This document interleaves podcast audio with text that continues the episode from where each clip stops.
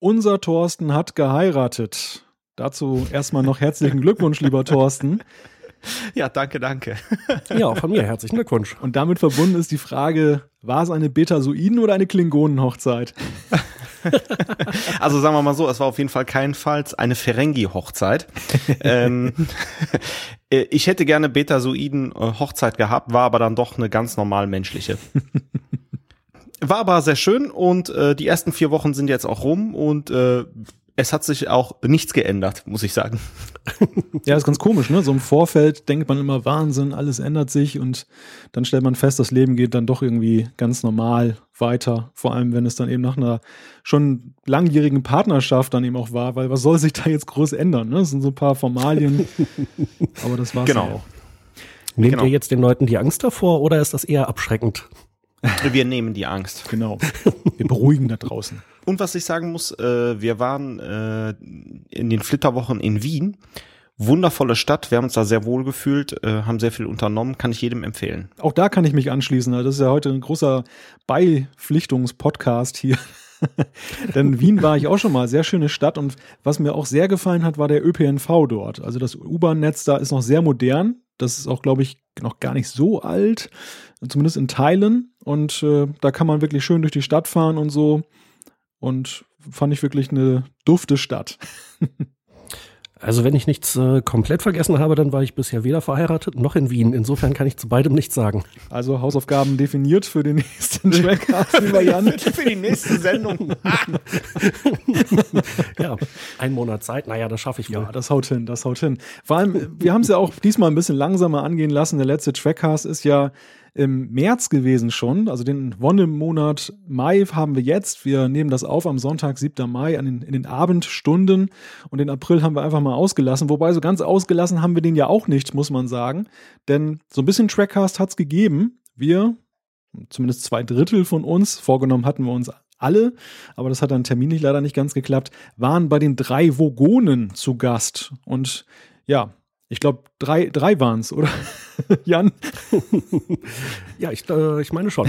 fühlte sich so ein bisschen an, muss ich sagen, als wenn da mehr äh, in der anderen Leitung gewesen wären. Ich hatte irgendwie das Gefühl, es wären viel mehr Stimmen, als wenn da 20 Leute da mit uns gesprochen haben. Äh, Themen waren 50 Jahre Star Trek und wir haben über Discovery gesprochen.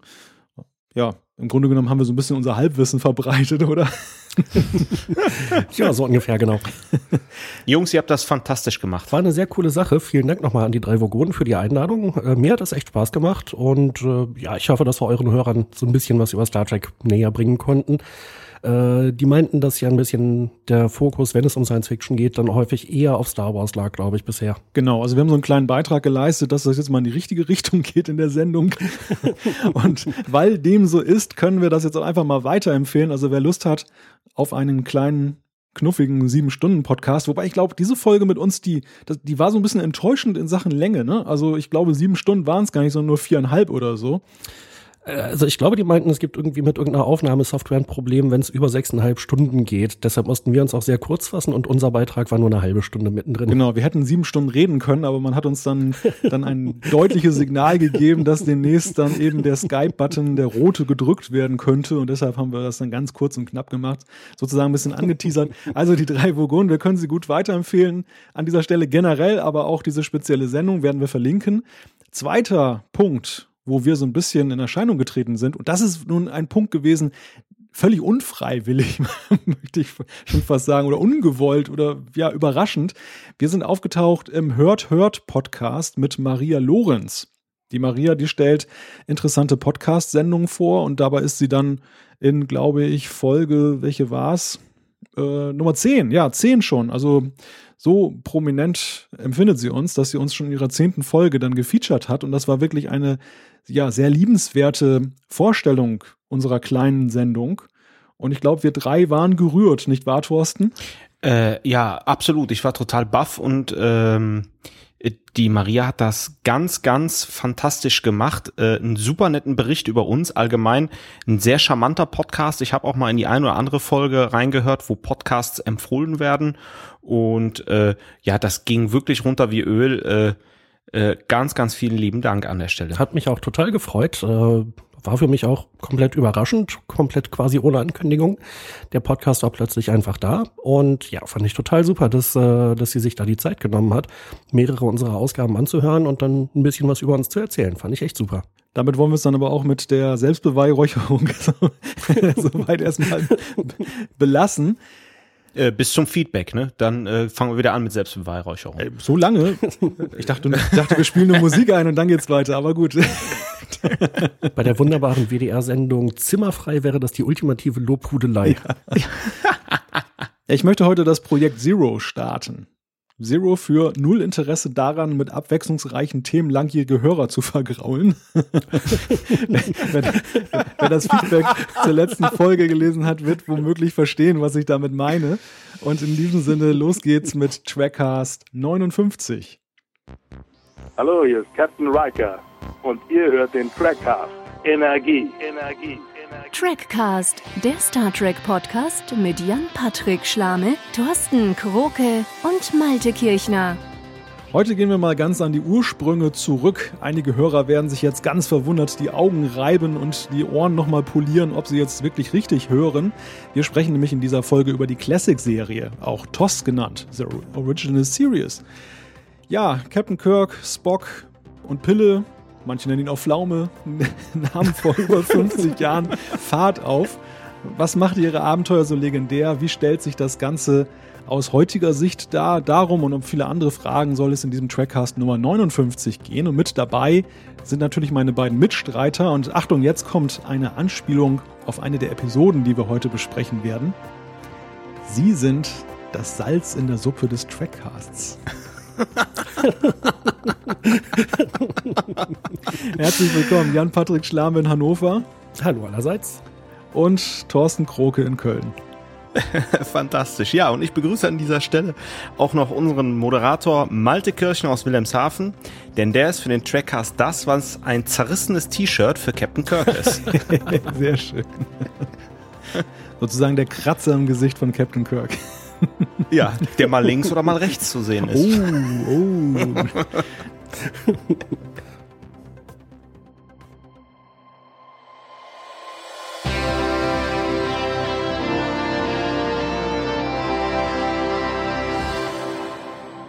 Wir stecken ja schon fast mittendrin in der Besprechung, deshalb können wir es auch ganz kurz machen, den, den ersten Part unserer Sendung, den wir immer vor dem Hauptthema machen, abzuhandeln. Die Nachrichten. Seit März gibt es witzigerweise, obwohl wir nur ein bisschen später diesmal sind als unsere üblichen vier bis sechs Wochen, keine nennenswerte Neuigkeiten. Ich habe zumindest keine entdecken können und auch das ist ja eine Nachricht, Jan und Thorsten. Kein Discovery-Starttermin, auch nach den Worten des CBS-Chefs nicht, der in einem Interview jetzt nochmal ja, gelobt hat, wie toll das ist, wenn man über Streaming sowas veröffentlicht.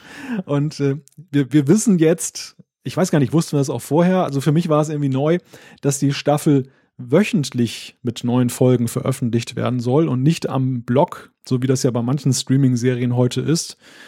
Ja, aber in Anbetracht der Tatsache, dass wir jetzt Mai haben und dass uns ja irgendwie zweite Jahreshälfte, Herbst irgendwie so roundabout ja mal so in Aussicht gestellt wurde, ziemlich dürftig, oder? Oder findet ihr, das ist irgendwie, ist das, ist das okay? Ist das jetzt nicht ungewöhnlich. Ich finde, ich habe die Tage gerade House of Cards, den neuen, den neuen Trailer gesehen. Gut, das ist jetzt in diesem Monat, wo die neue Staffel dann rauskommt, aber das wird immer ganz schön heftig promotet. Auch so im Vorfeld dann über den Facebook-Account läuft immer mal so ein Bild, immer mal so eine Anspielung nach dem Motto, da kommt dieses Jahr noch was.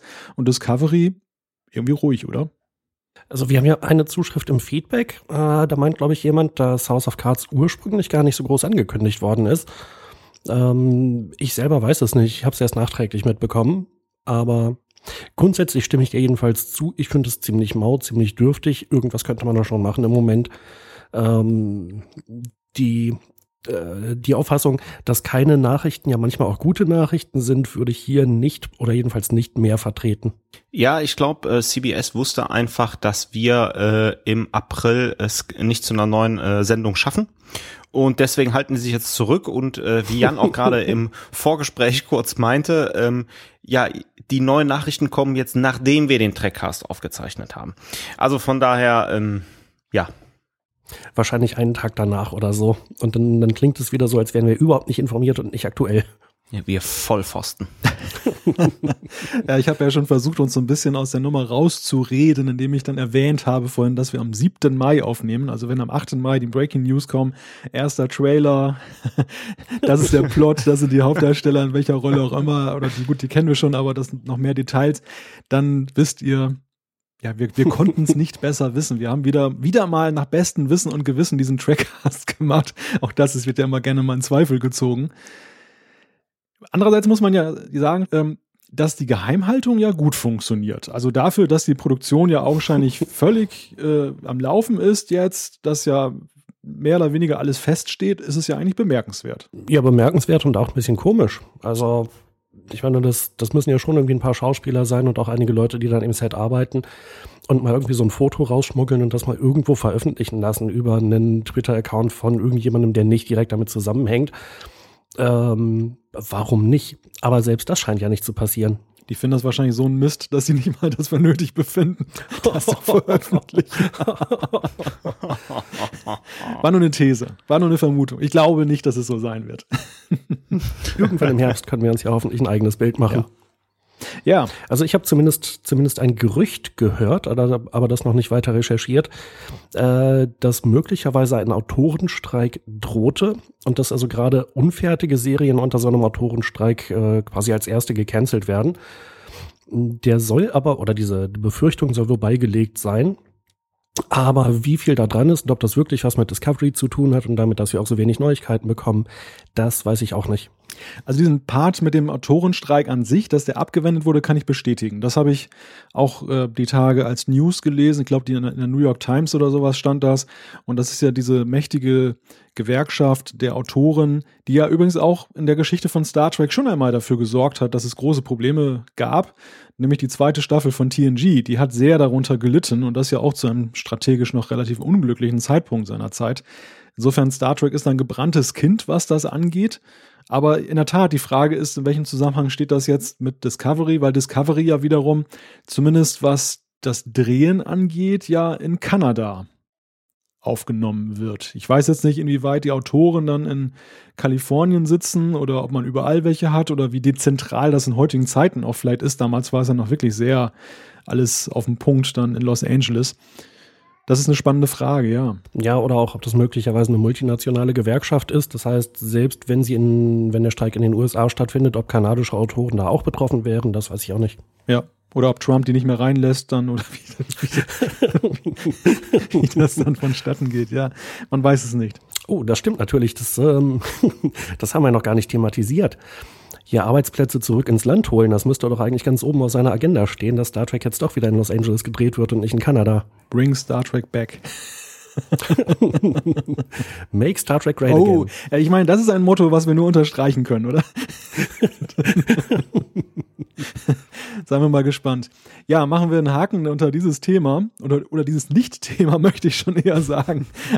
Aber äh, wie ich vorhin schon sagte, ich finde, selbst in so, ja, so kurz davor, ähm, dass es losgehen soll oder dass es konkret werden soll mit der Serie, wenn man da nichts hört, ist das auch eigentlich schon eine Nachricht. Deshalb glaube ich, berechtigt darüber mal zu sprechen. Absolut berechtigt, glaube ich, aus Sicht vieler Hörerinnen und Hörer, dass wir darüber sprechen, ist unser Hauptthema in dieser Folge. TOS, The Original Series, die Classic-Serie. Und ähm, ihr werdet es nicht für möglich halten. Wir haben sie jetzt endlich auf dem Programm und wir haben uns überlegt, man könnte, ich könnte jetzt natürlich behaupten, wir haben so lange gebraucht, bis wir es gebracht haben, weil wir erstmal konzeptionell überlegt haben, wie können wir diese wunderbare Serie hier ordentlich darbieten. Und Ganz genau. Nach intensiven Beratungen ist dann dabei herausgekommen, dass ja, weil TOS ja längere Staffeln hat und auch die Folgen ja so ein bisschen länger sind, dass es doch so ein bisschen Perlen vor die Säue wäre, das jetzt in drei Trackcasts so durchzubesprechen. Der Thorsten hat dann damals den Vorschlag gebracht, ja, machen wir doch Halbstaffeln machen wir doch jetzt, nehmen wir die erste Staffel, halbieren wir sie und dann nehmen wir drei Folgen aus der ersten Hälfte und dann wird es später nochmal einen Trackcast geben mit weiteren drei Folgen aus der zweiten Hälfte und so habt ihr dann insgesamt sechs wunderschöne Trackcasts mindestens vor euch, wenn nicht sogar noch ein extra oder die ein oder andere extra Folge, wo noch eine spezielle Folge besprochen wird. Und ja, das soll es dann hier sein. Ne? das wollen wir heute machen. Genau, also zu dem Pilotfilm, der ursprünglich ja gar nicht veröffentlicht wurde, könnte man sicherlich noch was erzählen. Es gibt eine Doppelfolge in der ersten Staffel, die auf den Pilotfilm Bezug nimmt. das lässt sich ja wunderbar zu einer weiteren Ausgabe verarbeiten. Dann kämen wir sogar auf sieben Trackcasts allein zur Classic-Serie. Ja, wobei, äh, noch kurzer Disclaimer, wir haben ja schon über Classic gesprochen, allerdings nur in den Filmen. Ne? Mm, Das stimmt. Möchte ich klar. auch nochmal betonen, ist ja nicht das erste Mal, dass wir über äh, Pflaume McCoy sprechen. Genau. Sechs Trackcasts alleine zu den Filmen und naja, es gibt ja auch so ein paar Schnittmengen, wenn man Abrams Track jetzt auch dazu zählen würde, weil Classic. Also, Nein, nein, nein, nein. Das Fass wollen wir gar nicht erst okay, aufmachen. okay, okay. Ich, ich lasse es ja schon. Also gut, keiner kann uns mehr vorwerfen, dass wir Classic hier im Trackcast keinen Platz geben. Und wir wollen drei Folgen besprechen. Die erste Folge logischerweise ist die, ja, wie soll man, wie soll man das nennen? Pilotfilm kann man es ja eigentlich nicht wirklich nennen, aber es ist sozusagen der Auftakt gewesen, der Reihenfolge nach für die, ähm, mit der, die, für die Folgen mit der klassischen Crew, also die, die wir lieb gewonnen und wertgeschätzt haben über die vielen Jahre. Ähm, die Folge heißt Das Letzte seiner Art. Und kurz zum Inhalt. McCoy, der soll eine Routineuntersuchung auf dem Planeten M113 am Forscher-Ehepaar Crater vornehmen. Die Craters, das, das sind einerseits Professor Robert Crater und seine Frau Nancy. Ja, und das Ganze ist dann schon recht komisch, als sie dort ankommen, dieses kleine Außenteam mit Kirk, McCoy und einem Sergeant. Denn die sehen alle eine verschiedene Nancy, eine andere Nancy. Jeder, der eine sieht, Kirk sieht eine alte, McCoy sieht seine Jugendliebe und der Sergeant da, der sieht dann da eine bildhübsche, völlig andere Frau. Und der Zuschauer wundert sich, was, was hat es damit auf sich? Und ähm, der Professor Krater ist so sehr abweisend, er will keine Untersuchung, er will nur mehr Salz haben, weil er sagt, das sei so heiß, heiß auf dem Planeten und da müssen sie wieder sich mal ein bisschen Salz reinschütten. Und ja, dann nimmt das Unheil seinen Lauf, denn dieser Sergeant, der wird als erster dann auf dieser Außenmission tot aufgefunden, dem ist das gesamte Salz entzogen worden. Oh Wunder, oh Wunder. Und man zählt dann eins in eins zusammen auf der Enterprise, ähm, dass das ja irgendwie einen Zusammenhang geben könnte, dass diese Ursache, die Nancy Crater da nennt, dass der irgendwie irgendeine so Pflanze da aufgeknabbert hat, dass das wohl nicht die Ursache sein kann des Todes. Ja, ein weiteres Außenteam beamt auf den Planeten und es gibt wieder zwei salzlose Tote und beim Hochbeamen nimmt dieses Wesen dass da ähm, diese Leute aussaugt, dann die Gestalt eines der Getöteten an und auf der und treibt fortan auf der Enterprise sein Unwesen. Und ich überspringe jetzt mal so ein bisschen ähm, ein paar Parts. Also am Ende ist es letzten Endes so, dass es zum Konflikt kommt. Kirk wird angegriffen und droht ausgesaugt zu werden und McCoy, der immer noch so in dem Glauben lebt, dass es seine Jugendliebe Nancy ist und nicht so recht glauben möchte, dass es eben ein äh, fremdes Wesen ist. Das letzte, das es geben soll davon, wie Professor Crater vorher dann noch dann erzählt hat, der aber wiederum das nicht ans Messer äh, liefern will. McCoy muss also dieses Wesen erschießen, was er dann widerwillig und in letzter Sekunde auch macht. Und damit ist sie dann zu Ende, diese erste Folge mit der Crew, mit Pflaume, Kirk und Spock. Ja, und äh, damit komme ich auch schon zu meiner ersten Frage. Ich habe ja, bevor ich angefangen habe mit dem Inhalt, schon gesagt, dass ich mich so ein bisschen schwer tue mit der Definition Pilotfilm. Ich finde, Pilotfilme in Star Trek haben ja sowieso eine sehr wechselvolle Geschichte oder so, sind eigentlich, ähm, ja, ich möchte sagen, also wenn man sie in, in Gesamtheit sieht, ja eigentlich in einer Kurve, dass bei TOS es so war, dass man eigentlich mittendrin war schon in der Mission, also überhaupt gar keine einführende Folge. TNG war schon so halb drin, DS9 ging noch mal einen Schritt zurück, Voyager war vor in Dienst oder nee, war so ganz kurz nach Indienststellung des Schiffes und Enterprise war vor Indienststellung. Also man ist immer mehr eigentlich zum richtigen Pilotfilm geworden, aber hier ist es ja eigentlich kein richtiger Pilotfilm. Wie findet ihr diesen kuriosen Start der Serie? Jan, was, was denkst du? Aus heutiger Sicht ist es definitiv komisch, dass man keine Einführung in die Geschichte bekommt, ähm, dass es eigentlich keine Einführung in die Charaktere gibt, keine Erklärung, was es mit dieser Vier-Jahres-Mission auf sich hat. Äh, oder war es eine Fünf-Jahres-Mission? Fünf. Ähm, ja, ähm, man erfährt nichts über die Sternen oder sehr, sehr wenig über die Sternenflotte äh, über die Vereinten, äh, äh, Vereinte Föderation der Planeten oder warum Spock ein Vulkanier ist und was der da zu suchen hat. Ähm, auf der anderen Seite, wenn man so reingeschmissen wird in diese Geschichte, so ins kalte Wasser gewissermaßen, naja, dann muss man sich das halt ein bisschen zusammenreimen und ein bisschen länger dranbleiben und vielleicht auch die nächste Folge gucken. Ich kann mir gut vorstellen, dass das also in dem damaligen ja, Serienklima in den 60er Jahren äh, durchaus Spaß gemacht hat, da ja ins kalte Wasser geworfen zu werden.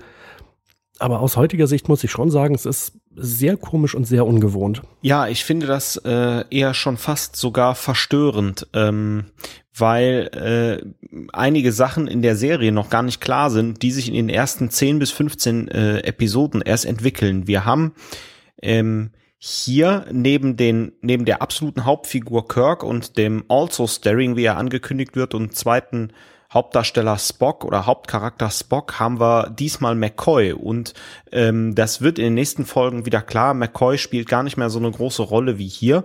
Äh, man sieht das aber, dass einer aus Kirks Crew immer eine spezielle äh, Rolle spielt. Wir haben das ja später beim zentralen Nervensystem äh, Manipulator ähm, äh, wir haben das äh, bei die Spitze des Eisberges und das zieht sich so durch, dass immer ein anderer äh, von Kirks Crew äh, noch so die dritte Hauptrolle spielt, was eigentlich ziemlich schade ist. Und ähm, das wirkt so ein bisschen, ähm, ja, als wenn die sich, äh, man fragt sich, kennen die sich schon alle oder nicht und wirkt so ein bisschen ja, verstörend irgendwie schon fast, finde ich. Ja, also vieles erinnert halt an, ja, an, im Prinzip an ein Kriegsschiff von der US Navy oder so ähm, wo man sich jetzt halt vorstellen kann, Kirk und McCoy scheinen sich irgendwie schon länger zu kennen. Äh, das scheint irgendwie länger zurückzugehen, deren äh, auch Freundschaft durchaus, aber viele andere, die scheinen irgendwie einfach auf dem Schiff halt gerade zu dienen. Und ähm, ja, das, das muss man halt wirklich dann im Lauf der Zeit rausfinden, wie diese Beziehungen untereinander sind. Ich finde ja diese Atmo auf dem Schiff, wo du das gerade ansprichst, Jan, die ist ja generell so ein bisschen genervt, gereizt. Also die sind ja alle durchaus schnell immer so ein bisschen gleich cholerisch und ähm, gucken ja auch ein bisschen grummelig aus der Wäsche. Ich finde, im Vergleich zu späteren Star Trek-Serien ist das Klima hier ja dann doch ziemlich kühl. Also da, das geht familiärer zu in späteren Serien und in TOS ja auch selber. Wenn ich jetzt so die, die mhm. Kinofilme mal als Maßstab nehme, dann war das ja, gerade TOS war ja nun so eine Crew, die ja besonders familiär ähm, zusammenwirkte wenn man, ich meine, TNG hat das dem Ganzen noch so ein, so so ein I-Punkt draufgesetzt, aber das, das war schon so, wenn ich so an Star Trek 6 denke, war das schon wirklich so die Family. Und wenn ich mir so diese Ursprünge ansehe, wie die sich da manchmal anherrschen und, und, und ähm, ja, sie ziemlich sachlich dann nebeneinander herarbeiten, doch eine sehr große Kurve, die da das Ganze genommen hat. Also es gibt sowohl für das eine als auch für das andere Argumente, finde ich. Ähm, einerseits stimme ich dir zu, dass es eine sehr teilweise kühle Atmosphäre ist, wo aber auch die Leute dann sagen, was sie meinen. Ähm, auf der anderen Seite gibt es ja auch relativ früh schon Szenen in so einem Aufenthaltsraum, wo Uhura dann Harfe spielt. Und äh, wir sehen auch Spock irgendwie ganz früh mal lächeln, was er später nicht mehr tut. Korrektur, äh, Korrektur, Uhura singt, äh, Spock spielt Harfe. Und dabei ah, lächelt Entschuldigung. er. Entschuldigung. Stimmt. Ja, mhm. hast recht. Weil äh, Uhura singt später äh, auch nochmal, aber das ist ja eine andere Folge, die wir auch noch beschreiben. Ja, genau. Ähm, also da hatte ich schon den Eindruck, so wenn die Freizeit haben, dann ist aber auch richtig Freizeit und äh, McCoy verschreibt ja auch gerne mal einen Schnaps, damit man besser schlafen kann. Also das ist schon alles äh, relativ wenig formal und wenig streng. Der, der, ähm, der zwitschert sich ja auch gern, äh, selbst gern mal ein, ne? Ist ja auch geil. Mhm, auf jeden Fall. Ja, die Karaffe steht immer auf dem Tisch, ne? Ja, ja. ja, das ist so, also klar, das ist, das ist eine Serie der 60er Jahre, aber wenn man sie aus der heutigen Perspektive sieht, dann sieht man eben auch viel, finde ich, von dem Zeitgeist der 60er Jahre. Und wo wir gerade so, ich, ich weiche jetzt ein bisschen ab so von der, von der Folge, also wir kehren gleich wieder zurück, aber was, was mir ganz allgemein bei diesen drei Folgen und bei dieser Serie jetzt aus der heutigen Perspektive aufgefallen ist, ist auch, dass, obwohl die ja nun in einer Zukunft sind, die stark bestimmt ist von Technik, äh, so das Gefühl, das rüberkommt auf mich als Zuschauer, ist, dass die, wenn sie es vermeiden können, die Technik auch ganz gerne umgehen. Also wenn, wenn Kirk sich an seinen Bibliothekscomputer setzt, dann hat das irgendwie immer noch so einen besonderen Status, wenn das so in späteren Star Trek-Serien schon eher so ein Fleisch und Blut übergegangen ist, dass man mit dem Computer ständig interagiert. Naja, man muss, glaube ich, jedes Mal diese komischen Disketten da hin und her schieben und reinstecken und ähm die äh, Sprachausgabe von dem Computer wirkt ja auch noch sehr synthetisch. Da kann ich ja verstehen, dass das nicht so viel Spaß macht. Der klingt immer so, als wenn er im Hintergrund auf der Schreibmaschine was tippt. Ne? Also die Lochkarten werden hin und her geschoben. Ja, genau. Aber faszinierend, ne? Also das, das wir, wir haben hier mit ein, wir haben es hier mit einer Utopie zu tun, mit einer Science-Fiction-Serie und wie man sich damals die Zukunft vorgestellt hat, ja auch bei der Technik, äh, finde ich bemerkenswert. Klar, ich meine, das hatte was auch was zu zu tun mit Budget und Darstellbarkeit, mit den damaligen Möglichkeiten. Aber dass man zum Beispiel eben nicht das Touchpad schon vorhergesehen hat oder so, ist ja schon bemerkenswert. Also, da sieht man doch, wie stark der Gegenwartsbezug dann auch da war. Mm, naja, aber auf der anderen Seite gab es ja auch Entwicklungen wie zum Beispiel diesen Kommunikator. Äh, das war ja so unglaublich weit in die Zukunft gedacht. Ähm, ich glaube, wir hatten noch mit dem Hoaxmaster drüber gesprochen in Thorsten weiß es bestimmt, Trackcast Nummer 13 oder so. 13. ähm, viele Sachen, die man sich in Star Trek ausgedacht hat, die wirklich utopisch waren, äh, die sind heute Realität. Natürlich ein Mobiltelefon, was wir jetzt haben, das ist nicht in der Lage, mit einem Raumschiff Kontakt aufzunehmen, irgendwo im Orbit. Aber ähm, man kann sich zu Recht die Frage stellen, ob nicht vieles von dem, was die sich ausgedacht haben als Utopie, die technische Entwicklung beeinflusst hat. Deshalb würde ich also jetzt mh, mm, sehr vorsichtig sein zu sagen, dass das ja eine sehr einfache Vorstellung war, die Star Trek da von der Zukunft hatte. Das sehe ich eigentlich nicht so. Und dass man, dass man das Touchpad nicht vorhersieht, sondern eben da irgendwelche Datasetten oder sowas oder äh, Speicherkristalle äh, verwendet, ähm, das kann man ja der Serie nicht vorwerfen. Das war ja trotzdem schon revolutionär, diese, die Vorstellung. Ja, verstehe mich nicht falsch. Also vorwerfen, da bin ich auch weit von entfernt. Ähm, mir fällt das eher nur so auf. Also mir fällt es eben auf, wie, wie stark eben der, der Gegenwartscharakter dann auch da drin ist, dass man zum Beispiel eben, ähm, nehmen wir mal diesen Bibliothekscomputer, der, der ja nun sehr mechanisch daherkommt von, von dieser Stimme, die du hörst. Und ähm, das ist ja eher mit einem gewissen Aufwand verbunden gewesen, es so darzustellen, dass es eben so 60er Jahre mäßig klingt. Es wäre ja viel einfacher gewesen zu sagen, nee, der Computer der Zukunft spricht mit ganz normaler Stimme zu uns.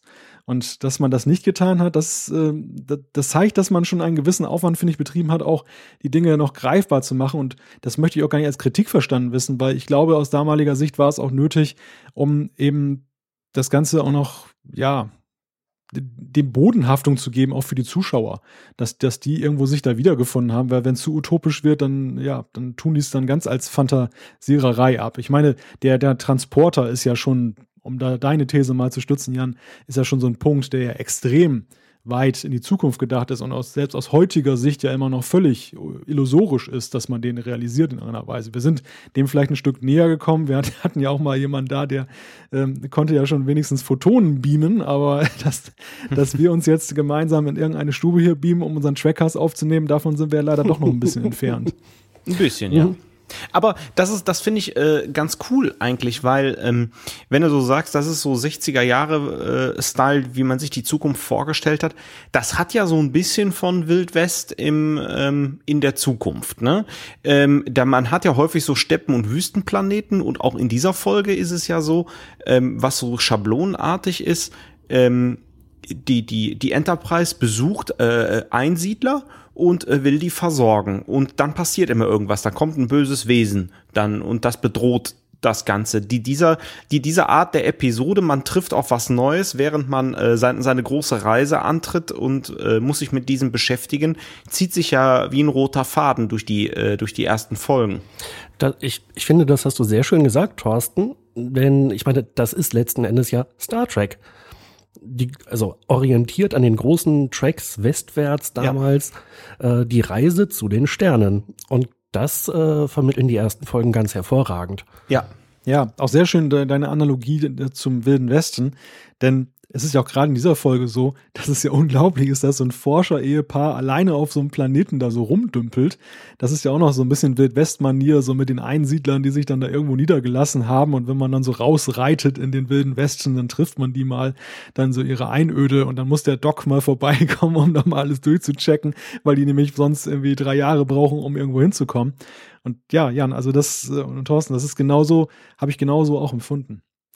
Aber sprechen wir mal über den Inhalt dieser, dieser Folge. Ähm, der, der Plot fängt ja, wie ich finde, Thorsten nannte es so ein bisschen irritierend, verstörend sogar. Ähm, ich finde, der fängt recht vielversprechend an. Also die Story ist ja jetzt schon durchaus geheimnisvoll. Man rätselt so ein bisschen, was dann da passiert oder was, was dahinter steckt.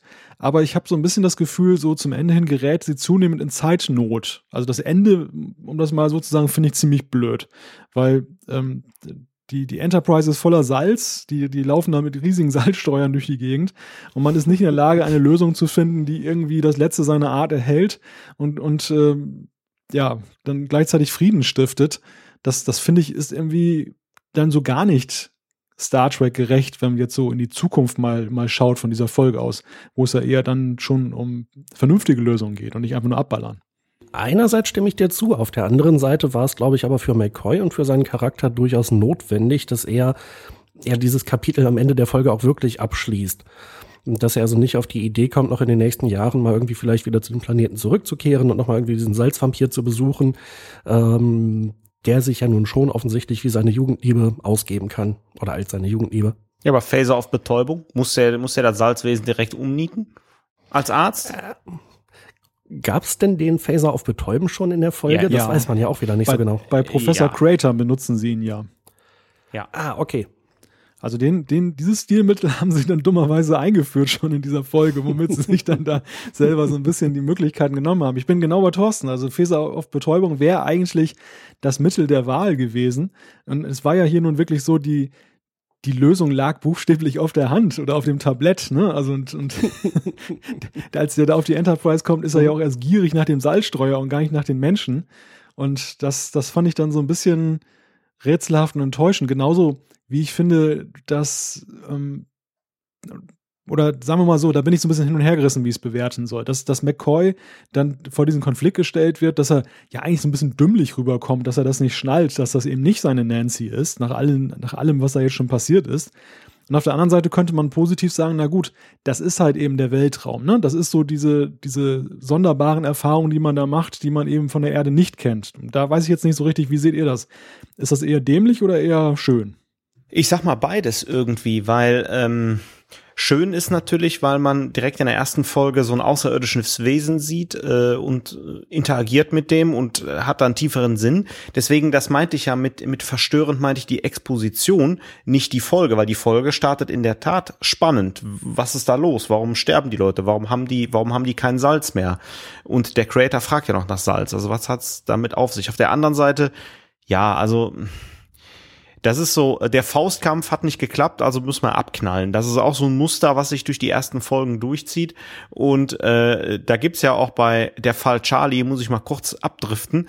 Äh, Kirk schießt, äh, nee, Moment, das ist Spitze des Eisbergs, sorry, sorry, ich bringe das durcheinander. Kirk schießt da auf den Supermächtigen und der Phaser funktioniert nicht. Okay, dann hau ich dem einen aufs Maul. Ja, ist einfach auch nur total dumm. Hauptsache, Kirk kann sich mal wieder ein Gerangel liefern. Das ist so ein bisschen, ähm, ich sag mal, spätestens ab Horter hütet ihre Kinder, äh, das ist ja die 25. Folge der ersten Staffel, da schalten sie das Gehirn ein und benutzen nicht Gewalt als Weg. Und das ist das, was einfach schade ist in der Folge. Ja, also ich stimme euch auf jeden Fall zu. Ähm, es wäre eine schöne, eine schöne Auflösung gewesen in dieser Folge, wenn man dieses letzte seiner Art irgendwie gerettet hätte, obwohl es vorher schon zwei, drei Crewleute da getötet hat. Ich meine, das erfährt man ja hier oder bekommt man ja hier auch schon mit. Dafür sind sie da, die Red Shirts. Ja. äh, um hier drauf zu gehen, damit die ganze Sache auch ein bisschen spannend und ein bisschen gefährlich wird. Mm, wenn man das jetzt so mit großem zeitlichen Abstand guckt und äh, nachdem man nun auch schon diverse andere Serien gesehen hat, dann ist natürlich die Funktionsweise der Red Shirts vollkommen offensichtlich. Mm, ich weiß natürlich nicht, wie es damals war, wenn man die Serie das erste Mal guckt. Ja gut, ich meine, in der ersten Folge war es wahrscheinlich noch einigermaßen überraschend. Ja. Also es geht ja dann relativ schnell dazu über, dass ich mich dann frage, also wenn hier irgendwie dauernd Leute um die Ecke gebracht werden, warum sind die eigentlich immer alleine unterwegs? Können die mal irgendwie Teams bilden? Ja, wobei dieses Redshirt-Phänomen ja wirklich hier seinen Ursprung findet in, äh, in der Classic-Serie und das zieht sich ja durch alle Serien wirklich durch. Das ist phänomenal. Wobei ich finde, auch hier ist es so, so ein typischer Ausdruck der 60er Jahre und einer von euch sagte ja vorhin auch, militaristisch so ein bisschen geprägt von der Darstellung, dass das Individuum hier ja noch nicht einen so hohen Wert genießt. Also das, das finde ich ist in späteren Star Trek Serien dann ja auch eine ganz andere Bedeutung. Da, da wird ja wirklich um das Individuum herum immer auch viel Handlung erzeugt. Die, die, die Frage, einer kommt ums Leben bei einer Mission und so weiter. Und hier ist das ja so eine Selbstverständlichkeit. Also da ist es so von wegen die Toten der Woche. Wie viel hatten wir diese Woche? Auch nur zehn. Oh, das war eine gute Woche. Äh, einerseits ja, andererseits gibt es ja auch durchaus ein paar Folgen, wo dann schon mal um Leute getrauert wird. Zur Abwechslung mal. Na, es wird zumindest ab und zu mal gezeigt. Also es ist nicht komplett emotionslos, aber äh, stimmt schon, da scheint so ein bisschen so dieser Geist hinterzustecken. Das sind halt Soldaten und ähm, das ist, äh, ja, das kann schon mal vorkommen, dass man da ums Leben kommt. Man muss ja vielleicht der Vollständigkeit halber dazu sagen, den, den meisten werden wir damit nichts Neues erzählen, aber einige werden es nicht wissen, dass ja Gene Roddenberry selber ja auch einen soldatischen Hintergrund hat. Und das, das finde ich, kann man hier auch sehr deutlich eben in dieser Serie sehen. Das trägt eben auch die Handschrift eines Soldaten, was so eben Hierarchien angeht. Ähm, auch teilweise der Ton, der da herrscht. Und das, das änderte sich ja dann wirklich im Verlauf der weiteren Star Trek-Serien TNG. Erleben wir es so am Anfang, finde ich, noch relativ deutlich. Und dann mit dem Weggang von Roddenberry und der Ära Berman änderte sich das ja gänzlich und wurde ja, entwickelte sich zumindest in eine ganz andere Richtung. Also da ging es ja dann doch eher weg. Und ich finde, so diese, diese Wissenschafts- und Forschungskomponente nahm dann da überhand wenngleich manchmal in einem fast nicht aufzulösenden Widerspruch eben mit den Militaristen an Bord, wo man immer nicht so richtig verstanden, naja, Wissenschaftler, die durch die Gegend ballern, das war gerade bei DS9 dann so ein bisschen rätselhaft am Ende. Ja, durchaus. Und dann auf der Enterprise D, da waren ja ganze Familien, die gab es jetzt auf der ursprünglichen Enterprise offensichtlich noch nicht. Das hat sich schon alles ziemlich gewandelt im Laufe der Zeit. Ein Punkt, der sich auch gewandelt hat und da, da schlage ich jetzt mal eine Brücke hin, ist dieses Wahrheitsserum, was Spock da verabreichen will. Das äh, ist so ein Ding, der Matthias Weber, der beim deutschen Star Trek Index die TOS-Reviews geschrieben hat, der hat sich ziemlich darüber geärgert in seiner Bewertung dieser Folge, dass das ja gar nicht so geht, wie leichtfertig Spock dann sagt, oh gut, ihr will nichts sagen, dann nehmen wir ihn mal mit und, und spritzen ihm etwas von dem Serum. Zumal ja eben auch unklar ist, ob das irgendwie wirkliche Wahrheitserkenntnisse zu, zu Tage fördert. Wie, wie seht ihr das, diesen, diesen Einsatz dieser Geschichte? Man muss ja eigentlich sagen, finde ich, auf der einen Seite ist ein gewisser Handlungsdruck natürlich da angesichts der steigenden Totenzahl an Bord. Auf der anderen Seite geht man ja auch sonst relativ lässig mit solchen Problemen um. Ähm, Hätte es das eigentlich gebraucht für den Erfolg dieser Folge, dieses Wahrheitsserum? Nein, hätte es nicht. Und ähm, ich, ich habe da eine kleine, vielleicht eine, eine kleine Entschuldigung für. Auch Spocks Charakter war natürlich noch gar nicht ausgearbeitet und äh, hat sich erst im Laufe der Serie gefunden und weiterentwickelt und zu dem Charakter äh, und zu dem Pazifisten weiterentwickelt, äh, den wir äh, kennen und lieben gelernt haben. Ich dachte äh, hier an der Stelle, man will einfach nur mal sagen, auch die Zukunft hat halt Mittel, um direkt die Wahrheit rauszufinden, äh, indem sie das Wahrheitsserum einfach mal nennen. Und ähm, ja, das ist es. Wobei, das taucht ja nie wieder in irgendeiner Star Trek-Folge serienübergreifend auf. Deswegen, äh, ja, Anfängerfehler. Ja, wahrscheinlich schon. Und auch nicht der einzige. Ja. Ja. Wollen wir über die Charaktere so ein bisschen sprechen? Thorsten hat es ja vorhin schon so ein bisschen angetönt, ähm, diese Konstellation, die sich da ergeben hat in der ersten Staffel von TOS, dass ja eben immer neben Kirk ein anderer Charakter so im Vordergrund steht. Wir erleben ja hier jetzt nicht sehr viele Charaktere dann jetzt so intensiv. Wir haben jetzt Pflaume, darüber müssen wir nochmal sprechen, wie dieser Name eigentlich zustande gekommen ist. Wir haben Spock und wir haben Kirk, die wir relativ intensiv erleben. Und dann haben wir ja noch so ein bisschen Uhura. Mhm. Ja. Und dann wird es ja, glaube ich, schon sehr kleinteilig, was, was so die, die mhm. Momente angeht. Wie findet ihr den Kirk? In den ersten Folgen erstmal ein, äh, ein Sunny Boy natürlich, ein sehr charismatischer Typ, äh, jemand, der nach vorne geht, äh, risikobereit ist. Und ähm, wenn ihm jemand blöd im Weg rumsteht, dann packt er auch schon mal die Fäuste aus. Ähm, das ist eigentlich eine Figur, mit der man sich sehr leicht äh, identifizieren kann, finde ich. Und insofern als, äh, als Hauptfigur schon echt gut gewählt. Und ähm, äh, ich weiß nicht, ob es so sinnvoll ist, darauf einzugehen, aber ich glaube, Shatner selbst war wahrscheinlich mit am meisten verwundert, dass halt Leonard Nimoys Charakter Mr. Spock letzten Endes auch so populär geworden ist, obwohl er nun eigentlich das genaue Gegenteil verkörpert. Aber ja, für mich ist Kirk schon eine, eine richtig gute Besetzung in der Rolle. Oder William Shatner ist eine richtig gute Besetzung für die Rolle des Captain Kirk.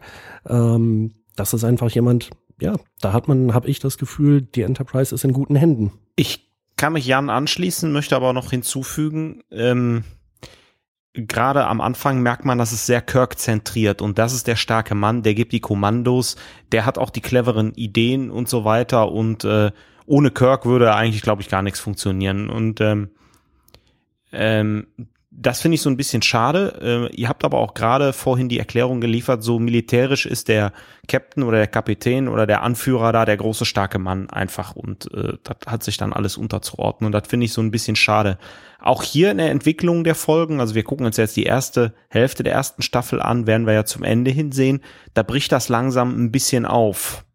Aber das muss ich auch noch finden. Hier stark Kirk zentriert auf jeden Fall. Eine Sache, die mir so ein bisschen fehlt bei diesem Militärischen, ist, dass man so eine ganz klare Hierarchie hat, von wegen, wenn Kirk die Brücke verlässt, dass dann definitiv diese oder jene Person automatisch das Kommando, Kommando inne hat. Ähm, das scheint immer so irgendwie so, ja, zufällig zusammengewürfelt zu werden, wer das gerade ist. Und gerade auf der Brücke tauscht ja das Personal auch wie verrückt durch in den ersten Folgen. Ähm, viele, die wir heute als Hauptdarsteller der Serie ansehen, ich glaube, da stand immer nur, dass sie halt auch dabei sind die wurden noch gar nicht richtig als Hauptdarsteller aufgezählt, wie zum Beispiel äh, Sulu und ich meine auch Uhura. Oder Scotty. Ja, oder auch Scotty, der in einigen Folgen auch komplett fehlt. Auffallend ist ja auch diese wunderbare Ado Goldkante übrigens an Kirks Uniform. Aber ich kann mich euren Beschreibungen des Charakters Kirk hier sehr gut anschließen und ich finde, das ist eigentlich so neben, neben Pille der Charakter in dieser Folge, der finde ich auch schon ziemlich rund wirkt. Also den ich auch wiedererkenne im Gesamtkontext der Serie und der späteren Filme, der also von Anfang an schon relativ gut beschrieben war. Und ähm, du hast gerade Spock angesprochen, Jan, Thorsten es auch schon an einer Stelle genannt der wirkt hier ziemlich unfertig noch. Also das, der, das ist eigentlich der, für mich der ungehobelste Charakter, angefangen damit, dass man die spitzen Ohren ja gar nicht erklärt bekommt und was das mit dem auf sich hat. Aber ich finde auch so diese typischen vulkanischen Attribute sind hier noch sehr unterentwickelt. Und äh, man könnte sogar, böse Zungen könnten sogar sagen, naja, eigentlich fast schon ein bisschen im Widerspruch zu später. Na, er hat gelächelt, also wie viel widersprüchlicher wird's noch? Ja, absolut.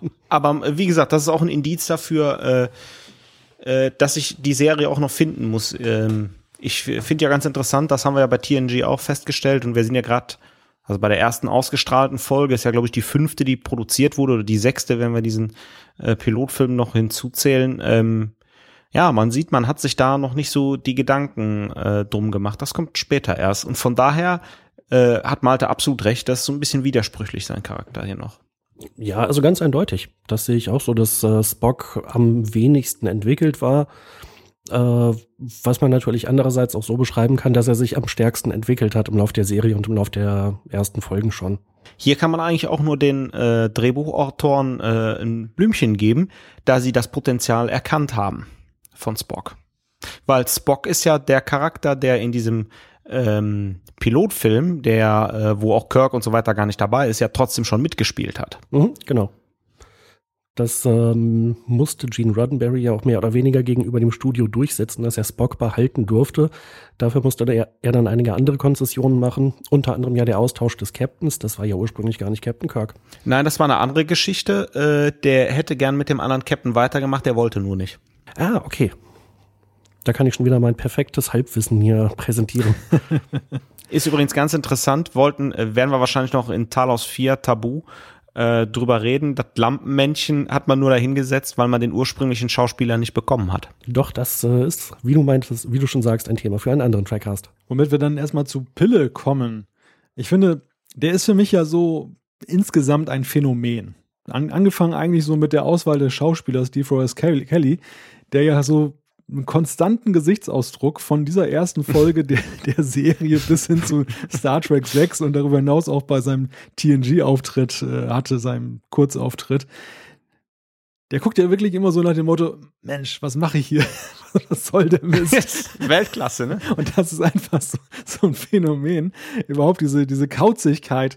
Also, der würde in diese heutige Nee, ich möchte nicht sagen heutige, aber in, in so 90er Jahre, 2000er kann ich ihn mir ganz schlecht so vorstellen als einen Seriencharakter, weil das so eine Zeit war, wo er einfach viel zu kantig war, um eingesetzt zu werden. Ich glaube, wir sind gerade wieder in einem Serienzeitalter, wo solche Personen, also solche Charaktermenschen auch so wieder in Mode kommen, wo, wo das wieder äh, ja, stärker zur Geltung kommt. Aber damals war das, finde ich, auch schon irgendwie ein Phänomen.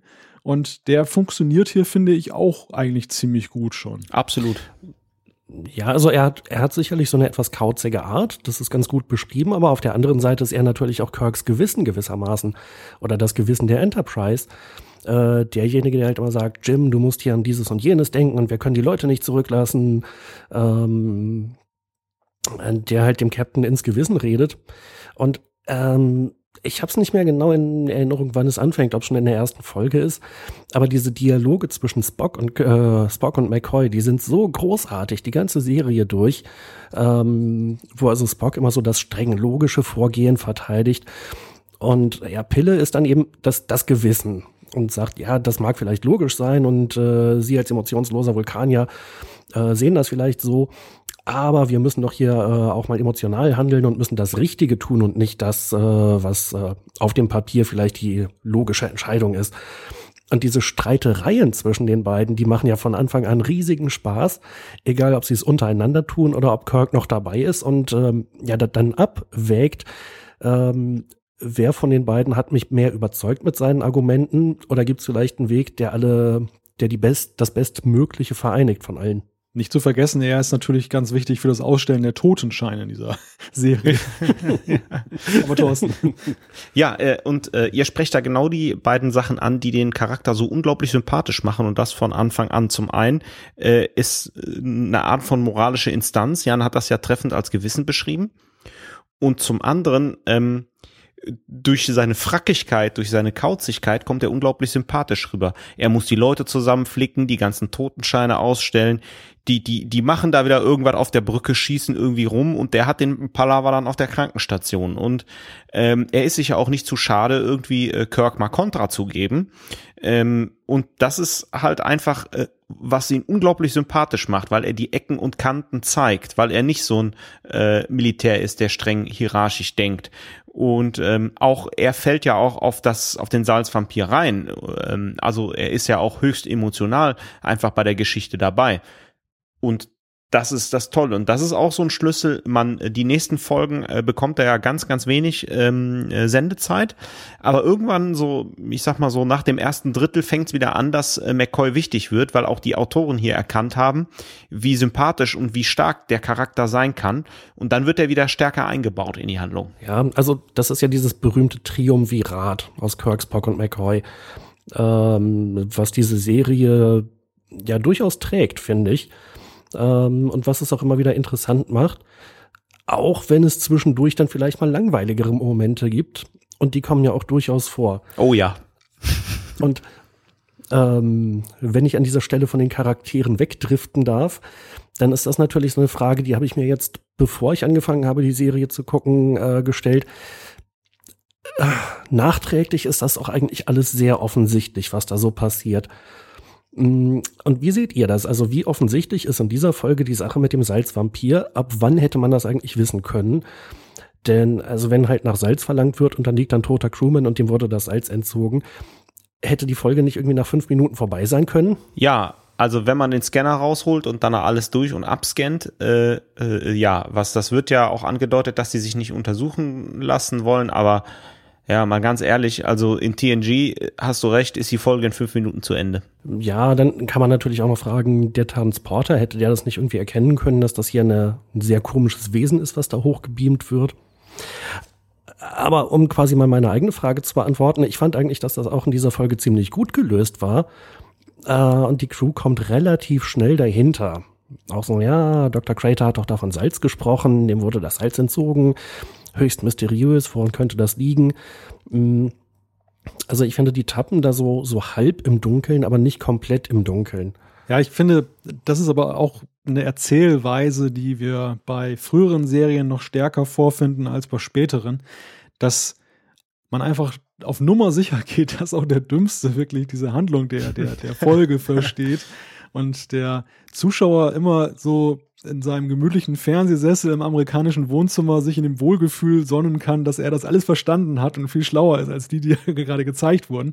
Was sich Genau. eben dann in der, in der Neuzeit, in der heutigen Zeit sehr stark geändert hat. Also wo dieses, dieses Spiel mit dem Zuschauer ja eigentlich Programm geworden ist. Wenn wir uns so aktuelle Serien angucken, House of Cards, Designated Survivor ähm, und da gibt es dann noch Dutzende weitere Beispiele, da ist es eben in, im zunehmenden Maße eben so, dass eben gerade auch das Gefühl erzeugt wird, man wisse jetzt, was da läuft, und dann ist es doch plötzlich völlig anders und die Charaktere verändern sich total und es kommt, und das ist eben so der Kick, den man auch beim heutigen, bei den heutigen Serien dann so hat, dass man eben immer wieder in seiner Erwartung enttäuscht wird, was aber gerade großartig ist. Und das, das ist so in den 60er Jahren und ich finde auch bei TNG war es ja auch noch teilweise so, ist einfach, ähm, ist man von ganz anderen Voraussetzungen ausgegangen. Ich glaube, das ist kein Versehen, das ist wirklich gewollt. Ne? Das ist wirklich so Intention der damaligen Erzählweise gewesen. Es gibt ja auch genügend äh, Stellen, wo mich das heutzutage unglaublich nervt, äh, wie der Zuschauer halt bewusst hinters Licht geführt wird, damit man an einer Stelle einen riesigen Twist machen kann und das war alles ganz anders. Das funktioniert einmal oder auch zweimal, aber beim dritten Mal wird's langweilig und beim vierten Mal hat mich so eine Serie dann oftmals verloren. Oh, Komm nicht schon wieder. Das ist mir jetzt echt zu blöde hier. Ähm, in der Hinsicht fand ich das eigentlich sogar fast erfrischend, wie eben diese Folgen der Classic-Serie ähm, ja sehr, sehr geradlinig waren in ihrer Entwicklung. Teilweise aus heutiger Sicht finde ich halt schon, man hätte es vielleicht ein bisschen komprimieren können. Also ich finde, jenseits dieser ana analytischen Dimension, die ich gerade versucht habe darzulegen, äh, so als Zuschauer hat es ja schon teilweise extreme Längen. Also das ist, ich hatte jetzt auch beim Betrachten der Folgen, die wir heute besprechen, manchmal ist so das Gefühl, ah, lieber Gott, lass es ein bisschen schneller gehen.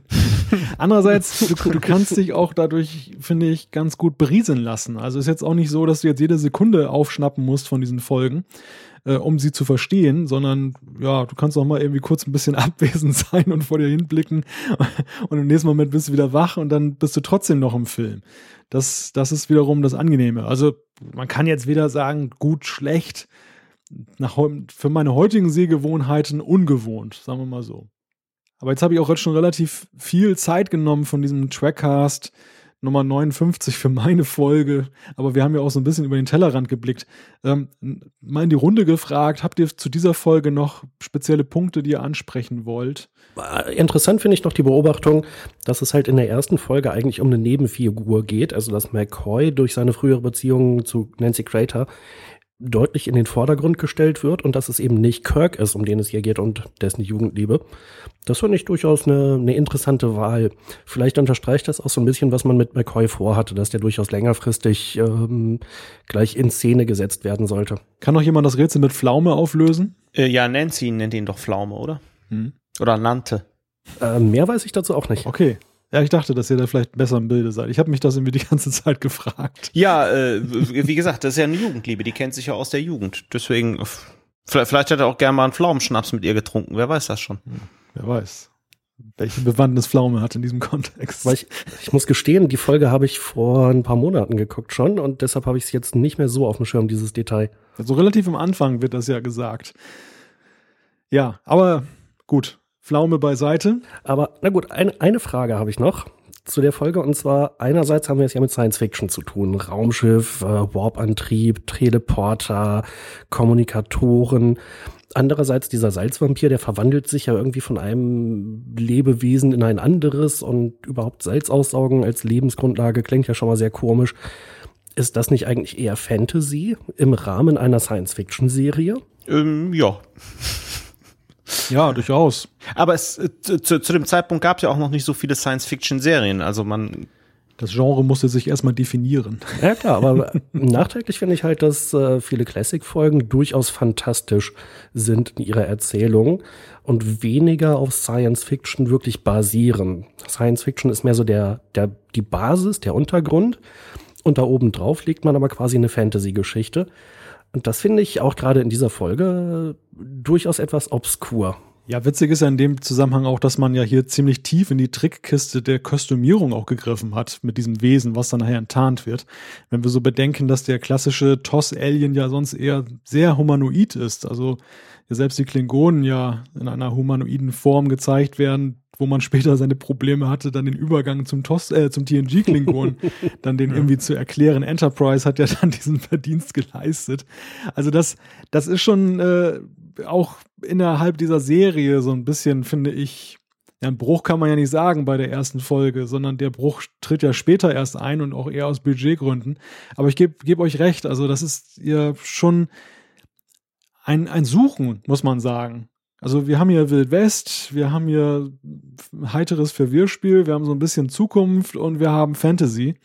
Und das hat man mal so eben subsumiert und auch da ist es so, glaube ich, dass die Serie da noch Fahrt aufnahm später, dass man das Profil stärker herausarbeitete. Ja, aber dann war es doch eigentlich ein sehr guter Pilot. Die Wahl doch äh, hiermit die erste Sendefolge zu machen, der ersten fünf Folgen, die produziert worden sind, ist doch dann fantastisch. Ja gut, die haben sich ja sicherlich auch was dabei gedacht, nicht jetzt die in der Chronologie erste gedrehte Folge zu nehmen, sondern ich glaube, das war ja dann irgendwie schon die fünfte, die sie gedreht haben, die sie dann zur ersten gemacht haben. Und dabei haben sie sich ja sicherlich auch was dabei gedacht. Ja. Mhm. Ja, oder auch nicht, weil ja die Uniformen von Kirk irgendwie wild durch die Gegend wechseln von, den Vol von Folge zu Folge. Ja. Generell glaube ich, die Uniformen, ähm, da hatte sich noch einiges geändert im Laufe der Folgen. Und wenn jetzt die Folgen aber in falscher Reihenfolge ausgestrahlt werden, dann passt es halt äh, überhaupt nicht mehr. Insofern frage ich mich immer, was denkt man sich dabei, diese Produktionsreihenfolge anders auszustrahlen? Denn die Autoren, die haben sich doch bestimmt was dabei gedacht, wie sie das, äh, in welcher Reihenfolge sie das aufschreiben. Ich, ich glaube, das kann man ganz gut erklären mit, was Malte gerade sagte. Man dachte, der gemeine Zuschauer ist halt einfach doof und ist eigentlich eh egal. Und man, es gab ja auch noch gar nicht dieses Phantom oder Fandom von Serien, wie es heute ist, wo jeder jedes Detail äh, der Episode kennt. Verstörend ist das allemal. Hast du absolut recht. Aber ich glaube, die, die, diese Stringenz, ähm, da hat man damals gar nicht dran gedacht. Verletzungen wechseln ja auch munter mal die Seite und dann kehren ja, sie wieder zurück. Ganz genau. Das schöne Überleitung. Das ist eine sehr schöne Überleitung. Genau, wechsel, wechseln wir mal die Seite und äh, gehen wir ein Kapitel weiter in dieser ersten Hälfte der ersten Staffel von TOS. Wir sprechen über die Folge 1.5 jetzt, Kirk durch zwei gleich Fragezeichen. Und ich habe hier hinter den Fragezeichen ein Thorsten stehen. Genau, ganz genau. Äh, The Enemy Within äh, im Original äh, ist eigentlich recht schnell erzählt. Äh, es kommt zum ersten Transporterunfall in der Geschichte der Star Trek-Serien. Und äh, während noch ein Außenteam auf dem äh, ziemlich kalten Planeten Alpha 177 ist, um Gesteinsproben zu sammeln, unter anderem Zulu ist da, äh, passiert bei dem Transporterunfall folgendes. Kirk wird in zwei Hälften gespalten, nämlich in eine gute und liebe und sehr friedfertige und eine böse, aggressive und äh, gewalttätige.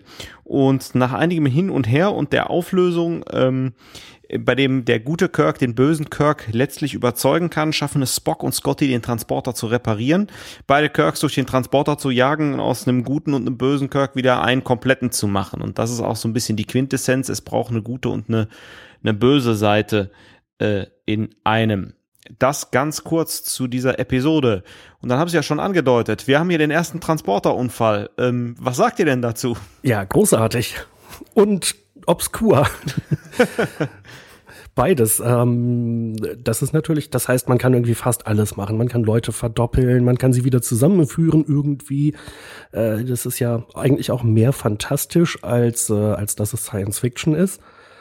Äh, und es ist halt irgendwie auch ziemlich obskur, wie das funktionieren soll und äh, warum jetzt irgendwie zwei physische Kirks existieren, deren äh, ja, Geist nur irgendwie aufgetrennt wurde.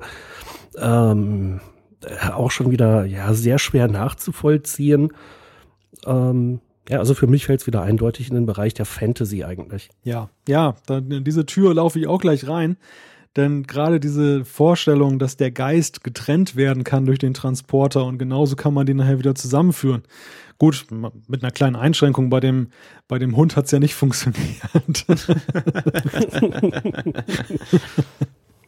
Aber das ist schon, das ist schon ziemlich kurios, was da hier gezeigt wird, diese, diese Ausgangssituation, wobei natürlich mit einer durchaus interessanten, finde ich, Handlung, was so die Charakter ja, die Charaktergeschichte angeht. Ne? Also dieses, dieses Spiel der beiden Charakterhälften miteinander und wie das dann so in der Interaktion mit dem restlichen Schiff so läuft, fand ich jetzt nicht so ganz uninteressant. Genau, äh, du baust mir da eine schöne Brücke. Ähm, ich hätte jetzt eigentlich was zur Handlung gesagt, aber wir können auch gerne auf die Charaktere eingehen.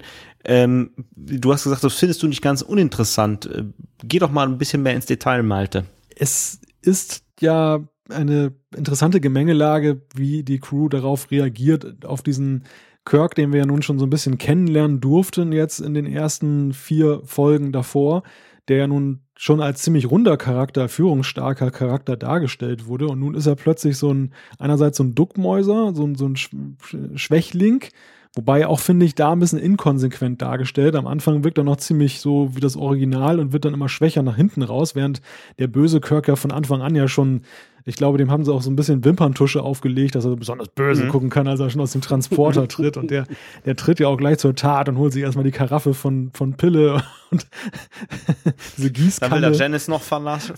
Dann will er Janice vernaschen, darüber müssen wir auch gleich nochmal sprechen. Und ähm, das, das ist dann interessant, wie, wie der Rest damit umgeht und ja, wie man auch in dieses Charakterdilemma nachher kommt und das, das finde ich ist eigentlich so für so eine 60er-Jahre-Serie schon bemerkenswert, dass man sogar mit dem bösen Kirk nachher so ein bisschen Mitleid bekommt, der sich dann fürchtet vor dem drohenden Tod und der sich dagegen gegen stemmt, wieder vereinigt zu werden, dass ähm, der so ein bisschen eine andere Seite bekommt und nicht nur eindimensional ist, obwohl er gerade eindimensional gezeichnet ist. Und das ist, finde ich, eine durchaus bemerkenswerte Charakterstory. Ja, durchaus. Und äh, es gibt ja auch so einen schönen Dialog dann zwischen den beiden Kirks, oder fast eher ein Monolog, wo also der gute Kirk versucht, den anderen zu überzeugen, wir sind doch eigentlich eins, wir gehören zusammen, ähm, jetzt lass uns doch in den Transporter gehen und dann machen wir das. Und äh, dann sagt der, Börse, sagt der böse Kirk sinngemäß so, nö, nö, nö, ich brauch dich gar nicht, ich fühle mich wohl, wie ich bin. Also durchaus eine ja, interessante Zeichnung. Ja, und das ist auch das, was äh, ich da sehr schön und äh, Malte hat ja äh, nicht uninteressant gesagt. Äh, ich äh, sag's mal noch ein bisschen äh, positiver. Äh, wirklich eine äh, sehr spannende und interessante Folge ist zu diesem frühen Zeitpunkt in der Serie, äh, wo wir gar nicht auf ein Alien der Woche treffen, sondern wo wir halt mit der äh, heutigen Technik und deren Fehlfunktionen konfrontiert werden, weil äh, Klar ist auch, wenn ich kein Benzin mehr im Tank habe, dann fährt mein Auto nicht. Das wussten auch schon die Leute damals in den 60er Jahren. Aber was ist, wenn dieser komische Transporter eine Fehlfunktion hat? Dann kann halt sowas dabei rauskommen. Und wie das Ganze dann aufgelöst wird, völlig gewaltfrei, äh, jedenfalls zum Ende hin, finde ich ganz schön. Oder wie seht ihr das? Ja, durchaus. Also die, ich meine, die Lösung jetzt den bösen Kirk zu erschießen, das hätte ja offensichtlich nicht funktioniert, weil sie die dann nicht hätten zusammenführen können. Äh, es sei denn, man wäre jetzt extrem mutig gewesen und hätte gesagt, der gute Kirk muss dann halt seine Stärke irgendwie wiederfinden. Aber das wäre vielleicht zu viel verlangt für das Zeitalter. Aber ich gebe dir recht, Thorsten, dass es ja schon eine Folge ist, die ja eben auch sehr stark die Bedeutung dieses Transporters in der Zukunft herausstellt. In doppelter Weise. Einerseits mit diesem Unfall hier und der Frage, was kann da passieren und wie fügen wir das wieder zusammen und Technik ist fehlbar. Und auf der anderen Seite aber eben auch mit diesem Außenteam, was da auf dem Planeten da rumkauert, was insgesamt, finde ich, ein ziemlich billiges Druckmittel ist und auch ziemlich mhm. schlecht inszeniert ist, dass sie dann ihren dünnen Hemdchen da, da runterbeamen und keine Ausrüstung, nichts dabei haben. Das ist natürlich das klasse mit ihren Deckchen nachher. Aber äh, es ist ja trotzdem auch eine Darstellung, wie wichtig der Transporter eben in, in der Zukunft eben auch als Mittel ist. Und es ist ja kein Zufall, dass wir diese Folge hier an, an äh, der fünften Stelle dieser jungen Serie haben. Das ist also, was wir vorhin beim Pilotfilm besprochen haben, das relativ schlecht eingeführt wird in die Serie. Das wird jetzt hier so peu à peu, wird das jetzt nachgeholt. Dieser Transporter, der am Anfang einfach da war, der wird jetzt dann hier thematisiert und, und auch vertieft und insofern eine, eine ganz interessante Geschichte. Ja. Bei dem Transporter frage ich mich dann natürlich, warum wird der eigentlich nicht sofort stillgelegt nach diesem Vorfall? Also diese Fehlfunktion, ich hatte so das Gefühl, das nimmt man mit so einem Achselzucken zur Kenntnis, so ja, da war so eine Fehlfunktion. Und ähm, die Reparatur, da wirkt Scotty eigentlich auch nie so, als wenn da jetzt so richtig Zeitdruck ist, sondern der fummelt da immer irgendwie rum. Ja, Captain, wir haben es noch nicht gefunden, das dauert noch ein bisschen. Ähm, also, ja, ist das jetzt irgendwie so ein, so ein Risiko, was man halt in Kauf nehmen muss, ein allgemeines Lebensrisiko, dass halt irgendwie mal Leute verdoppelt werden könnten und jemand vielleicht mal verschwindet mit dem Transporter? Ja, es ist ja vor allem auch so, dass es eine ziemlich banale Ursache dann haben soll. Also die Ursache wird ja nie so richtig erklärt, aber es steht ja, glaube ich, die Vermutung im Raum, es könnte irgendwas mit Dingen zu tun haben, mit irgendwelchen Gegenständen da oder Materialien, die man damit hochgebeamt hat. Und das finde ich dann ja schon sehr bemerkenswert, dass so banale Ursachen ausreichen, um so gravierende Konsequenzen zu haben. Und in der Tat, das ist, man ist total relaxed bei der ganzen Geschichte, aber auch das ist ja so ein bisschen Ausdruck dieser Mentalität, menschliches Material ist nicht so bedeutsam. Schwund ist bei jeder Sache und es gibt ja, ja, es gibt ja immer einen Toten in dieser Serie und wenn es nur ein Hund ist. Ja, also ich meine, im Vergleich stelle ich mir das so vor, als wenn halt irgendwie äh, so, so ein Kriegsschiff legt irgendwo im Hafen an und die Leute haben Landurlaub, Landurlaub und wenn da mal so drei, vier von der Planke fallen und einfach tot umkippen, boah, das kann halt vorkommen. Da ist die Planke zusammengebrochen, wissen wir auch nicht, woran das lag. Wir bauen da mal eine neue Planke hin und, und dann machen wir Business as usual. Ja, die haben ja immerhin eine 400 Mann starke Besatzung, ne? ja, jetzt nicht mehr. Jetzt nicht mehr. Aber zur Ehrenrettung muss ich vielleicht sagen, dass es ja auch so ein bisschen den Geist der Raumfahrt der 60er Jahre widerspiegelt, die ja nun auch sehr experimentell noch unterwegs war. Es gab ja durchaus Unglücke, dann gerade bei den Russen ja auch, aber auch bei den Amerikanern gab es das, glaube ich, auch, wo dann eben auch mal Unfälle passiert sind und was schiefgelaufen ist. Und das Ziel, die Erforschung des Weltraums oder dieses Rennen um den Weltraum, ja von einer solchen Wichtigkeit war, dass man ja auch einfach in Kauf genommen hat, dass ähm, um den schneller als der Russe zu sein und umgekehrt schneller als der Amerikaner, dass dann auch mal so ein paar ja durchaus gut qualifizierte Leute da verheizt wurden. Und ähm, das spiegelt sich hier auch so ein bisschen wieder. Also der Mittel ist das ist der Zweck, ne? Äh, das ist gut gesagt, aber ich finde, das kommt in der Folge überhaupt nicht rüber. Also ich habe schon den Eindruck, dass das so ja so ganz nebenbei zur Kenntnis genommen wird. Oh, war halt eine Transporterfehlfunktion und wir gucken mal. Und ähm, die Dringlichkeit dahinter, dass man sagt, wir müssen den Transporter weiter benutzen, weil ansonsten unsere gesamte Erforschung der, des Weltalls auf dem Spiel steht. Äh, das kommt ja an keiner Stelle raus, finde ich. Ja, gut, ich meine, genauso kommt man ja nicht auf den naheliegenden Gedanken, mal einen Shuttle runterzuschicken und die Leute ja. zu holen. Richtig. Sondern telefoniert nun einer, einer, einem fort mit denen und sagt, jetzt, jetzt bleiben Sie mal ruhig, das wird schon immerhin eine, äh, einen Aspekt muss ich dem Ganzen zugute halten. Dann irgendwo hatte ich mich gefragt und hatte mir schon eine Notiz gemacht, könnten die vielleicht wenigstens mal ein paar Sachen runterschicken. Aber das versuchen sie auch und das hat irgendwie nicht funktioniert und das wurde auch verdoppelt und funktionierte dann nicht. Irgendwelche, ich weiß nicht, Hitzefackeln oder sowas. Ja. Ähm, wenn wir jetzt mal so ein bisschen, äh, wir haben ja schon Scotty angedeutet, der da ziemlich entspannt sieht und da ziemlich locker mit umgeht, ähm, so ein bisschen uns äh, die Figuren angucken. Kirk hatten wir ja auch schon gesprochen. Spock, wie findet er den denn in der Folge? Habe ich im Moment gar nicht so richtig eine Meinung zu. Der ist mir echt nicht so richtig äh, präsent geblieben. Malte? Ja, besonnener finde ich schon als im Pilotfilm, also oder in der ersten Folge. Also ich finde, er, er reagiert hier schon rationaler dennoch merkt man halt, dass es so noch äh, aus diesem Pool der ersten produzierten Folgen stammt, wo sein Profil halt dann doch noch nicht so ganz klar war, finde ich. Ja. Also, äh, ich meine, äh, zugutehalten muss man, er repariert ja mit Scotty den äh, Transporter. Auf der anderen Seite, es braucht ja schon ein paar Vorfälle der verschiedenen Kirks plus äh, McCoys Intervention plus halt die Aktion mit äh, Janice. Ähm, äh, bis er dann auch seine Schlüsse zieht. Also ich glaube, ein Spock aus vom Ende der ersten Staffel oder von der zweiten Staffel hätte da viel anders direkt agiert. Mhm. Ja, das kann gut sein. Also das war auch wieder so eine Folge, wo ich mir dachte, Kinders, das ist doch jetzt echt einigermaßen offensichtlich, was hier vorgeht. Äh, wo Janice Rand halt sagt, Captain, Sie sind über mich hergefallen und wenn ich der und der dazwischen gekommen wäre, dann wäre hier noch Schlimmeres passiert. Und äh, Kirk sagt da ja, glaube ich, gar nichts zu, als er da mit ihr redet. Ähm, aber relativ schnell meint Kirk dann, naja, offensichtlich ist ja jemand anders, äh, ein, ein Doppelgänger unterwegs.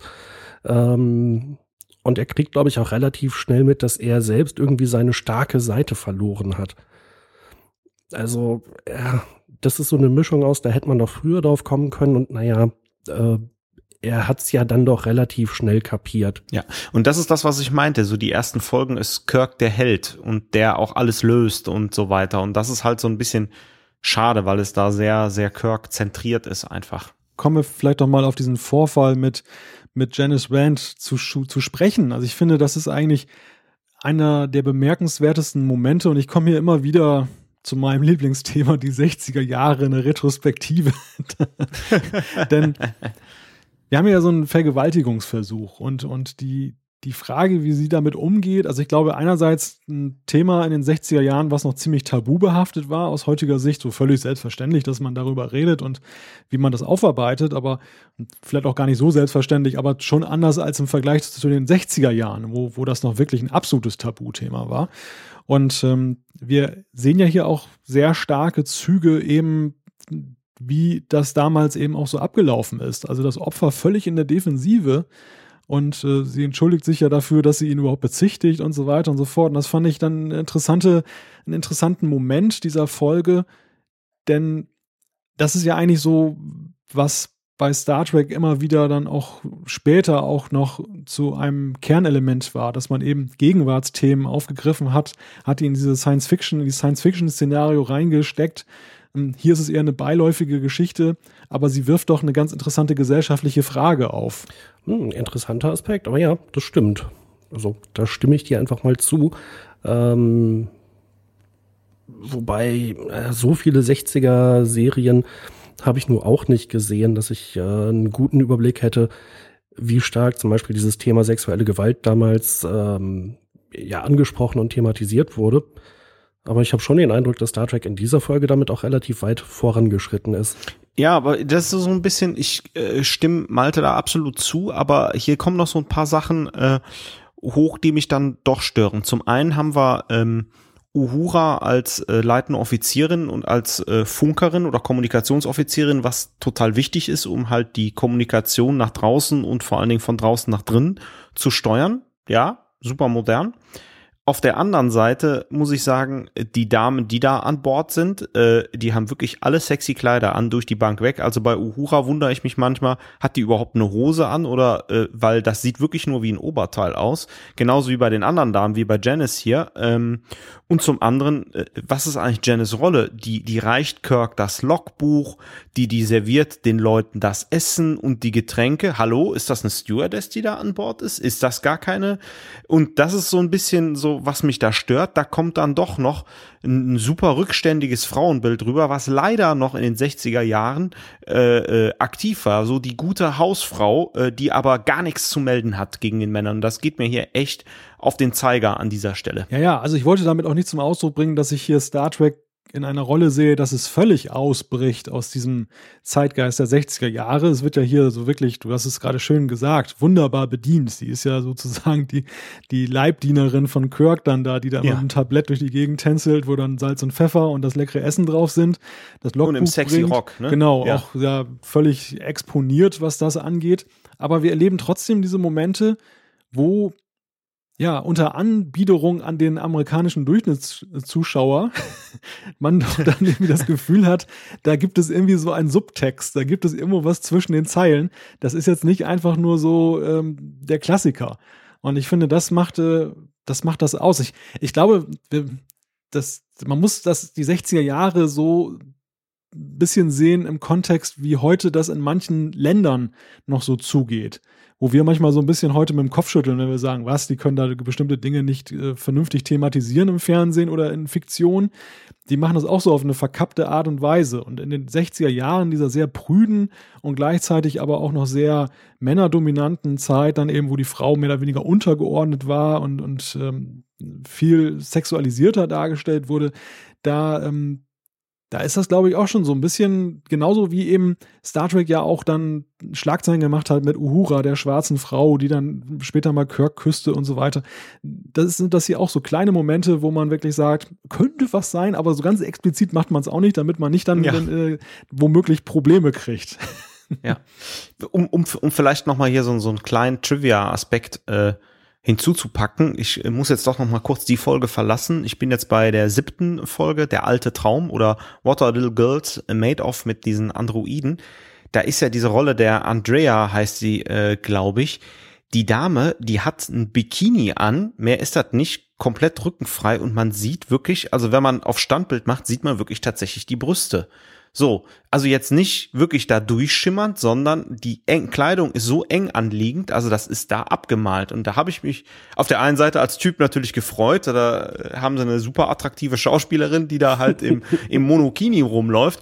Auf der anderen Seite habe ich mir gedacht, das ist das, was Malte sagt, wir haben eine super prüde Zeit und der lässt sie da halbnackt rumtanzen, sexualisiert das Ganze aber auch. Und das ist auch was, was mich ähm, äh, doch wieder so ein bisschen stört. Auf der einen Seite haben wir halt so eine moderne Sache, auf der einen Seite wird äh, so eine versuchte Vergewaltigung von Janice thematisiert und sie wehrt sich ja auch. Auf der anderen Seite äh, gerade in dieser Folge der alte Traum kommen Frauen da als tatsächlich als Sexroboter rüber, wo ich auch sage, ey Leute, muss das sein? ne, ähm, ja, habe ich jetzt auch ein bisschen überspitzt, aber das ist auch das, was ich da auch noch mal zu sagen wollte. Nee, glaube ich gar nicht mal, dass du es überspitzt hast. Also rückblickend waren die 60er zumindest so wie wir sie wahrnehmen, wir sind ja alle keine, keine Kinder der 60er, wir sind ja alle später geboren. Ne? Gott sei Dank. Ja, Gott sei Dank. Wir, wir sehen das alles so ein bisschen aus der medialen Perspektive, aus der Geschichtsschreibung. Aber es war ja, glaube ich, eine Zeit unglaublicher Doppelmoral auch irgendwie. Also auf der einen Seite ja. extrem prüde und, und freiheitseinschränkend, gerade was Frauen anging, aber auf der anderen Seite was dann eben diese Ausbeutung in Anführungszeichen anging, dann zu, zum Erfreuen des männlichen Zuschauers dann auf ziemlich hemmungslos und das das äh, sehen wir hier natürlich in Grundzügen auch so ein bisschen in, in dieser Serie, mit den Beispielen, die du gerade beschrieben hast. Also ich, die, die zweite Hälfte der 60er, das war dann natürlich irgendwie auch die Zeit, wo es so auf Woodstock zuging. Ähm, die 68er, sexuelle Revolution, ähm, das spiegelt sich aber in Star Trek echt noch sehr wenig wieder und ganz besonders hier in den ersten Folgen aus dem Jahr 1966 noch. Ja, guter Hinweis, ja. Ich fürchte, dass wir jetzt alle Hörer vergrault haben, die älter sind als Jahrgang 69. wir haben es mal wieder geschafft. Ich kann mich noch an die 80er erinnern, das war ziemlich schrecklich. Insofern dürfen wir uns auch mal über die 60er lustig machen. Okay, im Anbetracht der Zeit hätte ich jetzt noch einen Aspekt, über den ich gerade an dieser Folge gerne sprechen würde, nämlich die Synchro. Ähm, hier zeigt sich mal so ein bisschen wieder, hier ist diese sehr flapsige ZDF-Synchronisation rausgekommen. Scotty sagt zum Transporter die Rutschbahn. Ja, was sagt ihr denn dazu? Wie ist denn für euch die Synchro rübergekommen? Ich kann da gar nichts zu sagen. Ich habe es im Original gesehen. Sehr gut, Malte. Ja, also die Rutschbahn ist mir natürlich auch, auch aufgefallen und insgesamt finde ich, erlebst du immer wieder so kleine Dinge, wo du so denkst, ah, das ist jetzt wirklich nicht optimal synchronisiert. Aber wir sind natürlich auch da Perfektionisten geprägt auch von den späteren Serien und, und da fällt natürlich das Urteil gegenüber Classic viel härter aus. Man muss es vielleicht im Kontext seiner Zeit auch einfach sehen. Damals wusste man noch nicht, dass das jetzt so ein legendäres Phänomen wird, was dann ähm, noch Dutzende Ableger, Filme und dergleichen nach sich zieht und dann eben auch eine, eine starke Fanbase findet, die das dann seziert. Dementsprechend glaube ich für den damaligen Zuschauer völlig okay, aber aus heutiger Sicht natürlich Rutschbahn No-Go, klar. ich habe noch einen Aspekt, der mir sehr positiv aufgefallen ist. Äh, und zwar, als das Außenteam da unten so halb am Erfrieren ist. Ähm, da versucht Sudu eigentlich sehr, sehr stark irgendwie so eine positive Grundhaltung zu haben. Also der sagt nicht, beamt uns rauf, wir erfrieren hier gleich, sondern äh, scherzt da noch so ein bisschen rum. So, hey, äh, wenn wir jetzt mal irgendwie den Zimmerservice bemühen dürften ähm, und äh, ja, ein Kaffee wäre nicht schlecht und ich würde vielleicht auch einen Reiswein nehmen oder irgendwie sowas. Ähm, das fand ich eigentlich total cool, dass äh, das Außenteam da eben wirklich die Ruhe bewahrt hat. Ähm, angesichts dieser ja doch ziemlich, ziemlich erschütternden Umstände. Das muss ja wirklich richtig eiskalt gewesen sein. Ja, der hat ja genug Zehen, der Zulu. Aber wie gesagt, auch so ein bisschen dämlich, weil man bereitet diese Zähne, dass die da unten sind und, und dann nicht hochkommen, ja vor, indem man zu besseren Zeiten, als der Transporter noch funktionierte und als alles klar ist, dann Zulu sagen lässt, oh, das wird ja nachts hier ganz schön kalt, irgendwie minus 145 Grad oder irgend so ein Kram. Und, und gleichzeitig hat man aber überhaupt überhaupt nichts vorgesorgt und, und, und mhm. sieht sich dann in diesem Fall völlig schutzlos ausgeliefert. Da fragt man sich ja auch, ja, wie natürlich. das sein kann. Also, dass die da unten gestrandet sind und wie sie gestrandet sind, das fand ich total schwachsinnig. Aber das berücksichtigend äh, diese Kommunikation mit dem Schiff, die fand ich schon sehr gut. Also ich finde, das hat seinen Charakter durchaus gestärkt. Äh, dann gab es aber noch eine Sache und das passt eigentlich sehr gut zu dieser ganzen ja, Sex-Debatte. Das fand ich wiederum sehr, sehr, sehr na, irritierend, ist noch gelinde formuliert, ganz am Ende der Folge. Da gibt's noch so ein Gespräch mit, äh, ich glaube, Spock, Kirk, äh, Janice Rand ist dabei und ich meine auch McCoy. Vielleicht ist das auch so eine Synchro-Geschichte. Ähm, Spock guckt dann irgendwie Janice Rand an und sagt zu ihr, naja, aber Kirks Doppelgänger hatte doch, ich zitiere, interessante Qualitäten. Kam das in der deutschen Fassung auch rüber? Kann ich mich nicht dran erinnern. Also, der hat da auch noch so ein bisschen so halb verschmitzt gelächelt. Und da dachte ich mir dann, also, sag mal, what the fuck soll das denn jetzt heißen? Äh, für mich wirkte das also wie eine ganz krasse Relativierung dieses Vergewaltigungsversuchs, den der böse Kirk da gemacht hatte.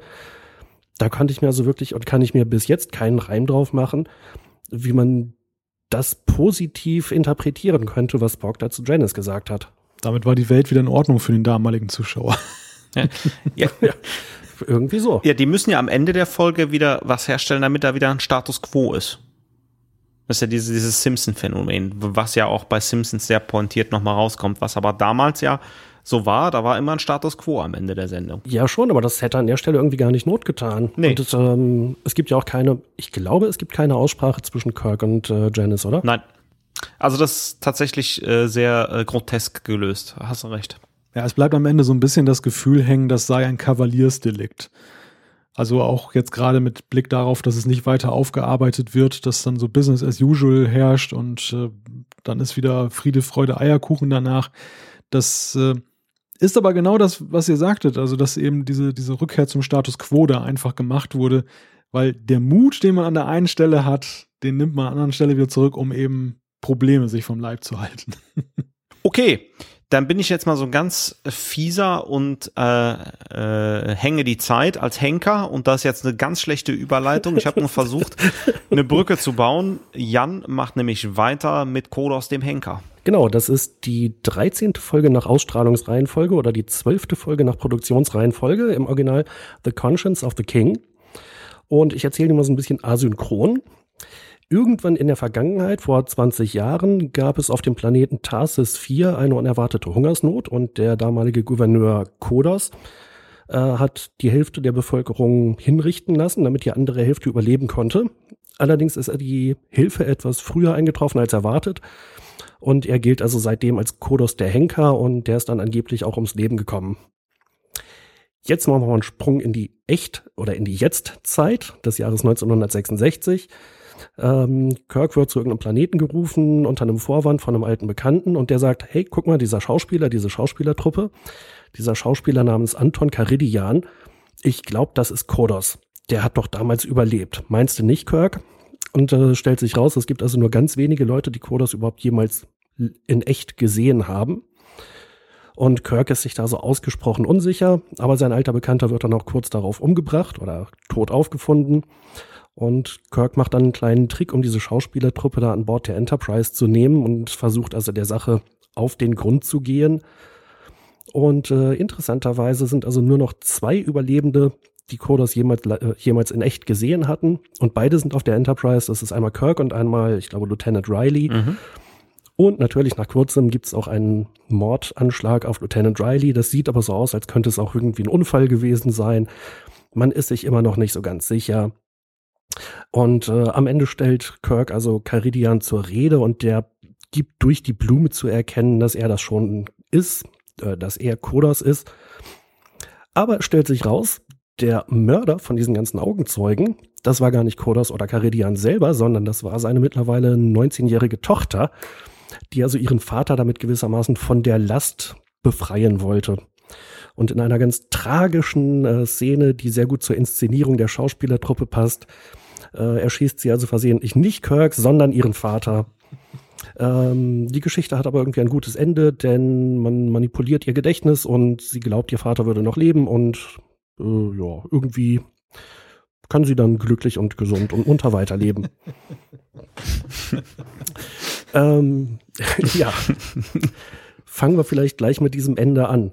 Ähm, es gibt äh, in der Folge mehrere Andeutungen, na, was heißt Andeutungen, äh, mehrere Szenen, wo Kirk irgendwie sagt, wenn ich überzeugt wäre, dass sie Kodos sind, dann hätten sie diesen Raum nicht lebend verlassen.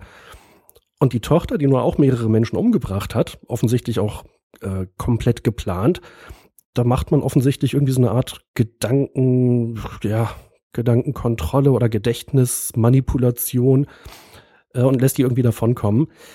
Äh, was haltet ihr von dieser Auflösung? Ja, grundsätzlich muss ich sagen, wenn ich mir nur die Auflösung angucke, eigentlich ziemlich schräg. Ähm, die Folge bis dahin finde ich ziemlich gut, auch wenn sie seine, wenn, wenn, wenn die Folge ihre Längen hat, aber äh, sogar den Twist finde ich ganz gut, aber das Ende finde ich so irgendwie, was man mit ihr macht, die soll in Bau gehen, verdammt nochmal.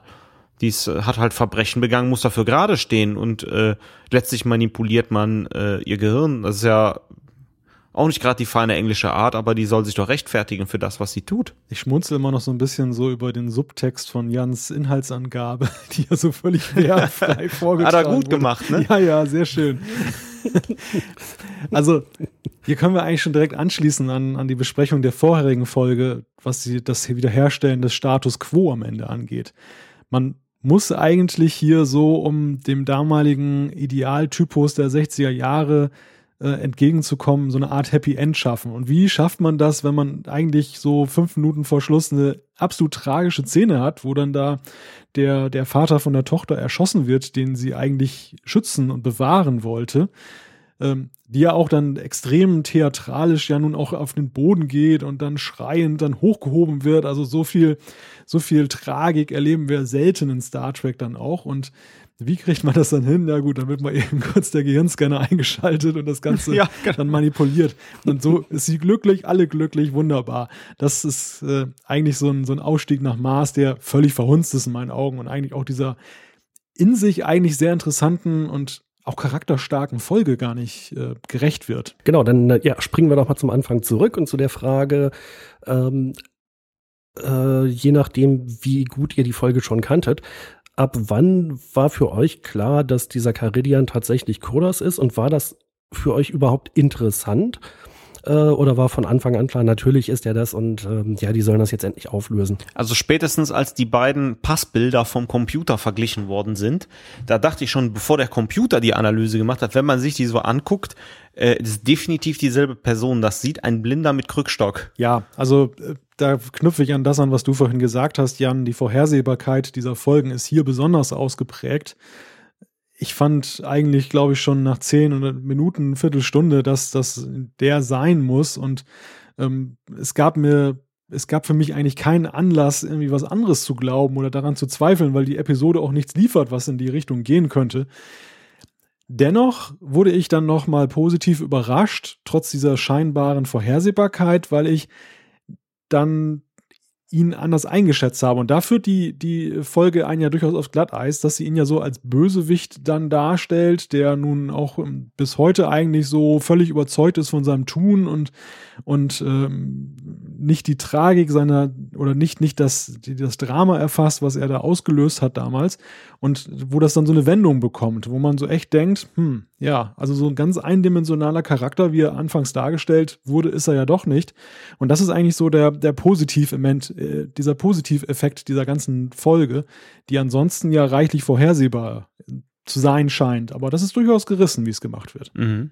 Ja, dann äh, gibt es so einen anderen Aspekt, den hatte ich jetzt in der Beschreibung nicht erwähnt, und zwar Kirk hat ja, naja, von Anfang an diesen Verdacht, das äh, ist ja quasi die Eröffnung der Geschichte.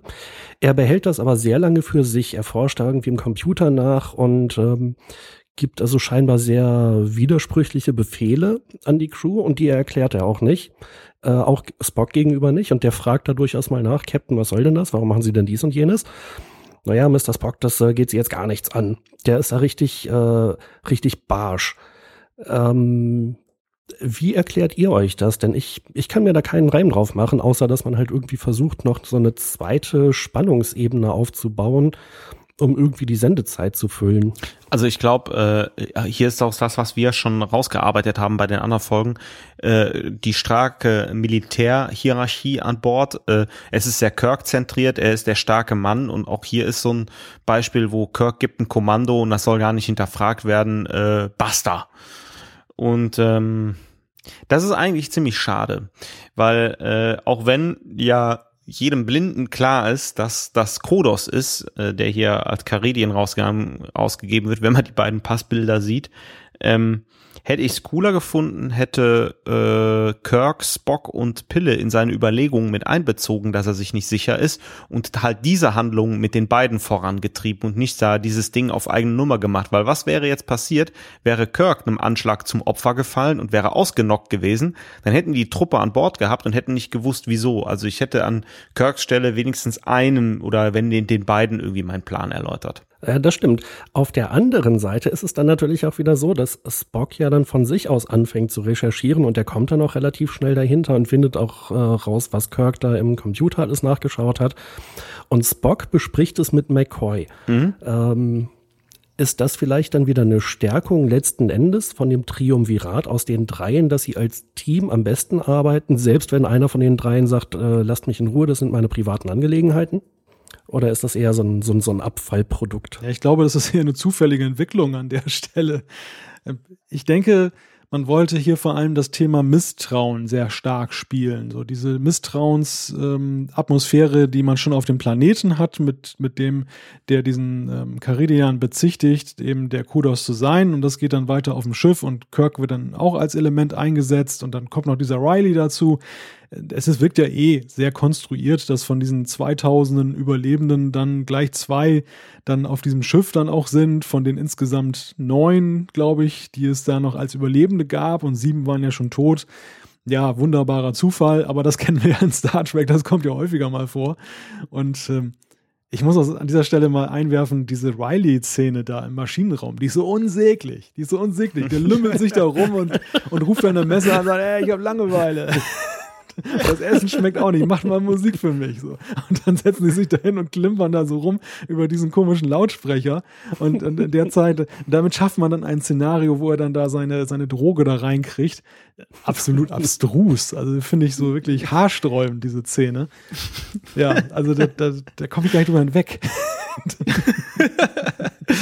Ja, oder natürlich auch die Frage, wie es jemand geschafft hat, einen sich überladenen Phaser in Kirks Quartier zu platzieren äh, mhm. aber später kriegt man dann sofort mit, äh, Captain, ein Phaser wurde gestohlen und oh, Riley versucht möglicherweise Kodas umzubringen.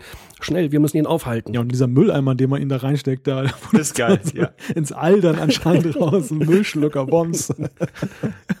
ja. Vor allem das ausgerechnet genau an der Stelle. Das ist äh, natürlich auch sehr praktisch.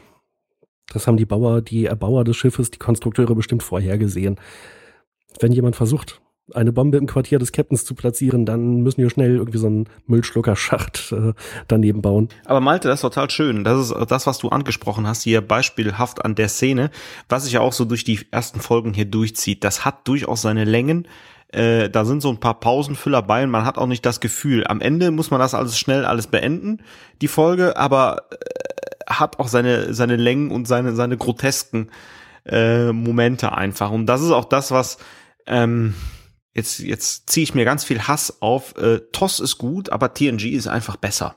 Also, ähm, das ist zwar ganz cool, äh, so eine Serie mit äh, Kirk, Spock und äh, Pille zu sehen, aber die, diese ganzen Fehler macht man ja nicht. Also die, die, diese extremen Längen gibt's ja später nicht und diese völlig abstrusen äh, Szenen. Und das ist auch bei, äh, das muss man auch mal sagen, ich guck gern TOS bei all seinem Charme, bei all den liebgewonnenen Charakteren die ersten Folgen sind mehr oder weniger doch Quälerei. Also. Ah, also das ist aber echt Blasphemie. Ich weiß nicht, wann du das letzte Mal die erste Staffel TNG gesehen hast, aber ich glaube, ja, die ist auch scheiße, einig. wissen wir doch. wir sind uns schon einig, die war echt nicht gut. Nee, und auch die zweite Staffel war noch nicht wirklich gut. Nee, die ist auch schwach, ist auch scheiße, aber hier die ersten Folgen, wir haben uns jetzt ein paar rausgepickt, sind auch nicht die Glanzlichter der Classic Serie, muss man auch mal sagen. Also wenn wir jetzt Kraft der Träume zum Maßstab machen und dann da so eine Analogie ziehen, dann bin ich bei Jan, dass ich sage, da, da, TNG war auch nicht so toll. Aber insgesamt bin ich doch eher bei Thorsten, äh, wenn, wenn es um die Frage geht, was, was begeistert mich mehr. Und das ist, ja, das ist, das, das ist hier echt haarsträubend teilweise und, und ähm, man kann so richtig sich so vorstellen, wie dieser Denkprozess der Autoren da gelaufen sein muss. Die ja. sitzen dann in so einem, so einem Raum und einer sitzt an der Schreibmaschine und hm, jetzt wäre noch so, so, so eine Szene mit einem Phaser irgendwo. Das wäre noch cool. Oh ja, tippe ich mal ein. dann kommt da irgendwas anderes. ja, und genau. diese, diese ganze Riley-Geschichte wirkt ja am Ende so völlig undurchdacht und finde ich für mich eigentlich fast schon überflüssig. Das ist so, so ein Subplot, dieses, ähm, einer dessen Eltern getötet wurden, will sich jetzt rächen, aber dann kommt Kirk da und sagt, nee, tun das mal nicht, lassen Sie mal, lassen Sie mal. Ich, das ist ein Befehl, geben Sie mir den Phaser. Und, und dann Ja. gibt er ihm den Phaser und ja, okay, alles okay, wunderbar, tschüss. Das, das war's dann. Und das, das finde ich ist so völlig. Auf der einen Seite baut man eine Dramatik auf und auf der anderen Seite wird sie nicht erfüllt. das fängt ja schon damit an, dass Riley erstmal irgendwie versetzt wird. Der war irgendwie im Kommunikationsteam, glaube ich, und wurde dann da aufs, ähm, aufs Maschinendeck versetzt, ohne dass man ihm erklärt hat, warum. Und offensichtlich war das ja für Riley sowas wie eine, äh, eine negative Beförderung. Ähm, und dann gibt's aber halt auch irgendwie kein Sicherheitspersonal, was auf ihn aufpasst. Und er erfährt ja auch gar nicht, was das Ganze soll. Äh, bis er dann halt auf der Krankenstation aufwacht und McCoy platzt da so raus und redet irgendwie mit der Brücke. Ja, hier Brücke. Äh, Lieutenant Riley ähm, ist noch im Koma oder schläft noch und ähm, Nee, er, Logbuch, Logbuch. Ah, Logbuch, genau. Ja, Lieutenant Riley soll nicht wissen, dass hier möglicherweise Caridian Kodos ist, der seine Familie umgebracht Ja, hat. Und natürlich. Riley da und kriegt das mit. Ja, das ist so eine Klassiker-Szene, ne? So vor, die offene große Tür im Hintergrund und so vor wegen, geheimes Computerlogbuch. Darf auf gar keinen Fall wissen, was. Und dann kommt er so hinten und so, oh, so richtig schlecht. so ein bisschen fast so eine Louis de Finesse-Szene, ne? So, oh. Und dann schnell,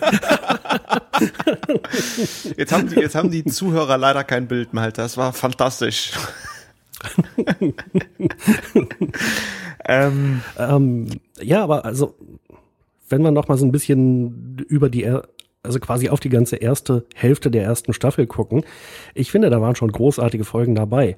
Ähm, Pokerspiele fand ich eine richtig gute Folge. Ähm, aber auch die nach Produktionsreihenfolge erste Folge, äh, die Spitze des Eisbergs, wo es das um das Thema Allmacht geht, die hatte ganz klar ihre Schwächen, aber die war auch interessant, fand ich. Das war eine eine spannende Thematik, die da diskutiert wurde. Und ich glaube, bei Charlie X gab es im Prinzip eine ähnliche Thematik nochmal. ja. Ähm, auch spannend. Ja, also ich, wir hatten ja schon Kirk durch zwei gleich Fragezeichen, die ja doch interessant ist, die Frauen des Mr. Mutt auch. Aber es ist schon, Also natürlich ist das eine Serie, die jetzt irgendwie 50 Jahre alt ist. Das war damals eine andere Art, wie man TV gemacht hat. Und äh, persönlich lobe ich jetzt Toss auch nicht in den Himmel. Das ist nicht meine neue Lieblingsserie. Aber ich habe tatsächlich viel Spaß daran gehabt, diese erste Hälfte der Staffel zu gucken und äh, freue mich auch drauf, weiter zu ja, gucken. das stimmt. Also ich habe quasi, ich habe praktisch absichtlich Pause gemacht, um nicht zu weit voranzupreschen für den Trackcast. Ja, also da, da gebe ich dir recht und wir wissen ja, es wird besser und dieser Charme des Triumvirats und äh, und so das, äh, das Stück, Stück für Stück kommt das ja mehr. Es, es kommen ja auch wirklich Folgen, an die man sich auch noch gern zurückerinnert und die auch schon fast so ikonisch sind. Ja, wir, ich glaube, wir haben ein Problem hier im Trackcast und das ist, wir sind, da stelle ich jetzt zum wiederholten Male fest, keine Kinder der 60er. Wir, wir sind nicht Mhm. Ja. mit diesem Zeitgeist aufgewachsen, mit, mit dieser Zeit. Und ich glaube, wenn man das damals so erlebt hat in der, in der Zeit, oder in Deutschland war es ja dann noch später, aber dennoch ja irgendwo auch noch nah, näher dran, als es aus dem vom heutigen Zeitpunkt 2017 ausgesehen ist ähm, dann hat man einfach einen anderen Zugang dazu. So wie ich glaube auch, und das ist ja das Problem, was wir ja auch aktuell feststellen, eben die, die Hoffnung, man könnte über Abrams Track Leute zum Star Trek ab TNG dazuziehen, was ja auch misslungen ist. Ich glaube, das ist auch, hat auch ein bisschen was damit zu tun, dass die Generation derer, die heute mit dem Abrams Track aufwachsen, da ähm, die keinen Bezug mehr haben zu diesen 80er Jahren und diesen Themen, die sich da ja irgendwo auch alle wiederfinden in dieser Serie. Und ähm, das, das ist so insofern eine etwas unfaire Bewertung, wenn man dann jetzt, wenn drei Leute sagen, die jetzt äh, einfach jünger sind, ähm, das ist absoluter Bullshit. Ich glaube, das ist es nicht. Also man kann sich ansehen, aber ich muss auch sagen an dieser Stelle ganz klar, es ist nicht meine Lieblingsserie. Und ich, ich schaue mir das gegenwärtig auch wirklich so weniger aus Lust an, als vielmehr eben auch, auch aus Neugierde und Interesse nochmal, das eben im Kontext zu sehen des restlichen Star Treks, um es hier zu besprechen. Während ich mir zum Beispiel aktuell hin, und wieder mal so eine Voyager-Folge gebe, die ich einfach aus Lust und Passion mir angucke. Ja. Das ist ja ein wunderbares Schlusswort, Malte. Ja, also im Prinzip geht's geht's mir so halb ähnlich. Äh, Ich habe schon Spaß dran, die Folgen zu gucken und das ist für mich also jetzt keine Pflicht oder so. Äh, Aber ich hätte mehr Lust, beispielsweise nochmal DS9 von Anfang bis Ende durchzugucken. Ich muss aber, auch wenn die Zeit schon so weit fortgeschritten ist, nochmal ganz kurz und ganz schnell die Genrefrage hier reinbringen, weil wir ja vorhin darüber gesprochen haben, Fantasy oder ist das Science Fiction? Hier muss man noch sagen, ist es doch eher eine Krimi-Folge als Science Fiction, oder? Das kann man auf jeden Fall so sagen. Dann habe ich aber noch eine Frage dazu, und zwar ist das möglicherweise auch so ein bisschen Geschichtsaufarbeitung, Geschichtserinnerung. Denn das war nur auch relativ genau 20 Jahre nach Ende des Zweiten Weltkriegs. Und man könnte sich ja durchaus vorstellen, dass dieser Kodos also so einem Nazi-Mörder nicht unähnlich ist. Äh, aber so richtig offensichtliche Anspielungen habe ich nicht gefunden. Wie seht ihr das? Jetzt, wo du es sagst, also die Tatsache, dass mir das Licht nicht aufgegangen ist während des Betrachtens, zeigt ja, dass es nicht allzu offensichtlich war und dass es nicht allzu viele Anknüpfungspunkte gibt. Aber wenn du das so sagst und ich mich an die Folge erinnere, finde ich, ergibt das durchaus ein Bild, ja. Also so, es ist natürlich schon halt irgendwie auch die Frage, die dann auch diskutiert wird zwischen Kirk und äh, Caridian. Das ist jetzt 20 Jahre her und ich habe damals aus dieser und jener Überzeugung gehandelt. Ähm, seine Figur wird da ja schon als etwas tragisch dargestellt. Also so gesehen bin ich unschlüssig. Ich glaube nicht, dass man in den 60ern absichtlich eine Folge gedreht hätte, wo man so einen Vergleich macht und sagt, naja, so ein Nazi, das war schon eine etwas tragische Figur und wenn dieses und jenes Ereignis nicht eingetreten wäre, dann, dann würde man das heute anders bewerten. Also, ja, ich glaube, es war eher nicht so gedacht. Nee, also ich glaube, die, gemessen an Nazi-Verbrechen würde es die ja eher bagatellisieren, weil ja hier Kudos ja eigentlich dafür, dass er als Henker bezeichnet wird, ja noch eine relativ menschliche Ursache eigentlich für sein Handeln hatte. Nämlich zu verhindern, wie er ja sagt, dass eben alle verhungern und dafür musste eine, eine Hälfte geopfert werden. Also seine Entscheidung ist zweifelsfrei falsch und, und absolut verwerflich, aber gleichwohl handelt er ja eigentlich noch irgendwo aus Motiven, die einem Schutz äh, von einer Hälfte der, der Leute dienen, während die Nazis ja einfach nur Men Verbrechen gegen die Menschlichkeit begangen haben, die, die jetzt ja überhaupt gar keine Form von Rechtfertigung irgendwie zulassen. Das ist halt genau der Grund, dass ich letzten Endes denke, es war wahrscheinlich nicht als Anspielung gedacht. Gut, dann würde ich mal überleiten, wo wir gerade beim Thema Vergangenheitsbewältigung sind. das Thema Feedback wollen uns beschäftigen. Und die erste Zuschrift hat Jan. Genau, Captain Knotter hat uns auf trackcast.de geschrieben zur letzten Folge, als es um Star Trek Live-Rollenspiele ging.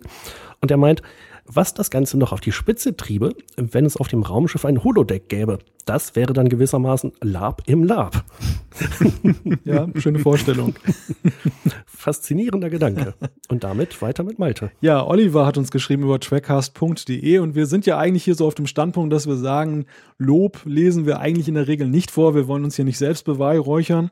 Aber einerseits haben wir kriegen wir auch mal gerne mal. Ach, das haben wir uns Genau, verdient. eben. Wir kriegen so viel Kritik ab und lesen die auch vor. Heute darf auch mal wieder Lob vorgelesen werden und vor allem Lob, wenn es irgendwie witzig ist und, und äh, außergewöhnlich. Und das von Oliver fand ich jetzt in, so in der Beziehung außergewöhnlich. Er schreibt, es ist doch immer wieder geil.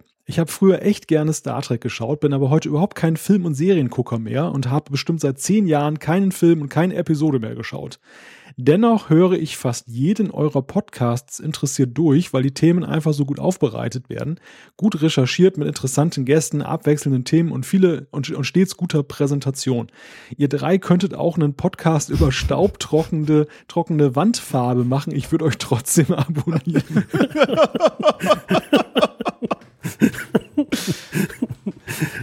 Das ist doch mein Lob. Genau. Und mit staubtrockener Wandfarbe geht's weiter mit Thorsten.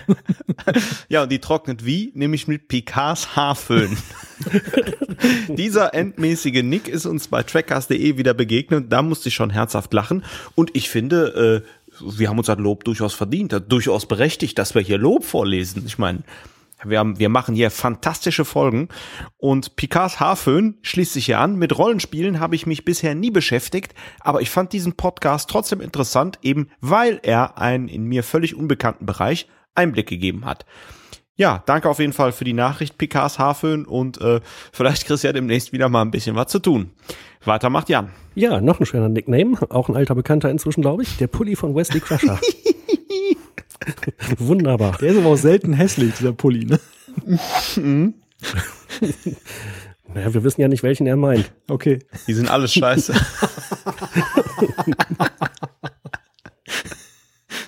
ähm, der Pulli von Wesley Crusher fragt unter anderem, ich habe mal eine Frage bezüglich der geleakten Fotos von der angeblichen Klingonen-Crew am Discovery-Set, auf die ihr im Feedback kurz eingegangen seid.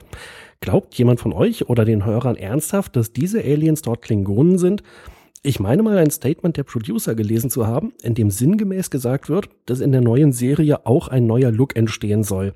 Aber würde solch eine krasse Veränderung der Maske nicht mehr Ungereimtheiten erschaffen als die Veränderung der Klingonen zu Beginn von TNG beziehungsweise der späten TOS-Kinofilme?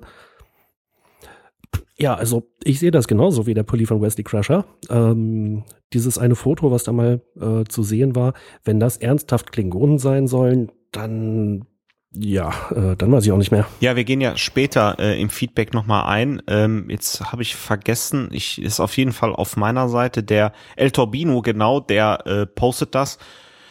Ähm, ja, mein Kommentar ist ja auch einfach, äh, das sind nicht Klingonen. Das sind irgendwelche anderen Aliens. Dann macht Malte doch mal weiter. Ja, ich meine, Dammbruch ist ja durch Abrams Track sozusagen vollzogen worden.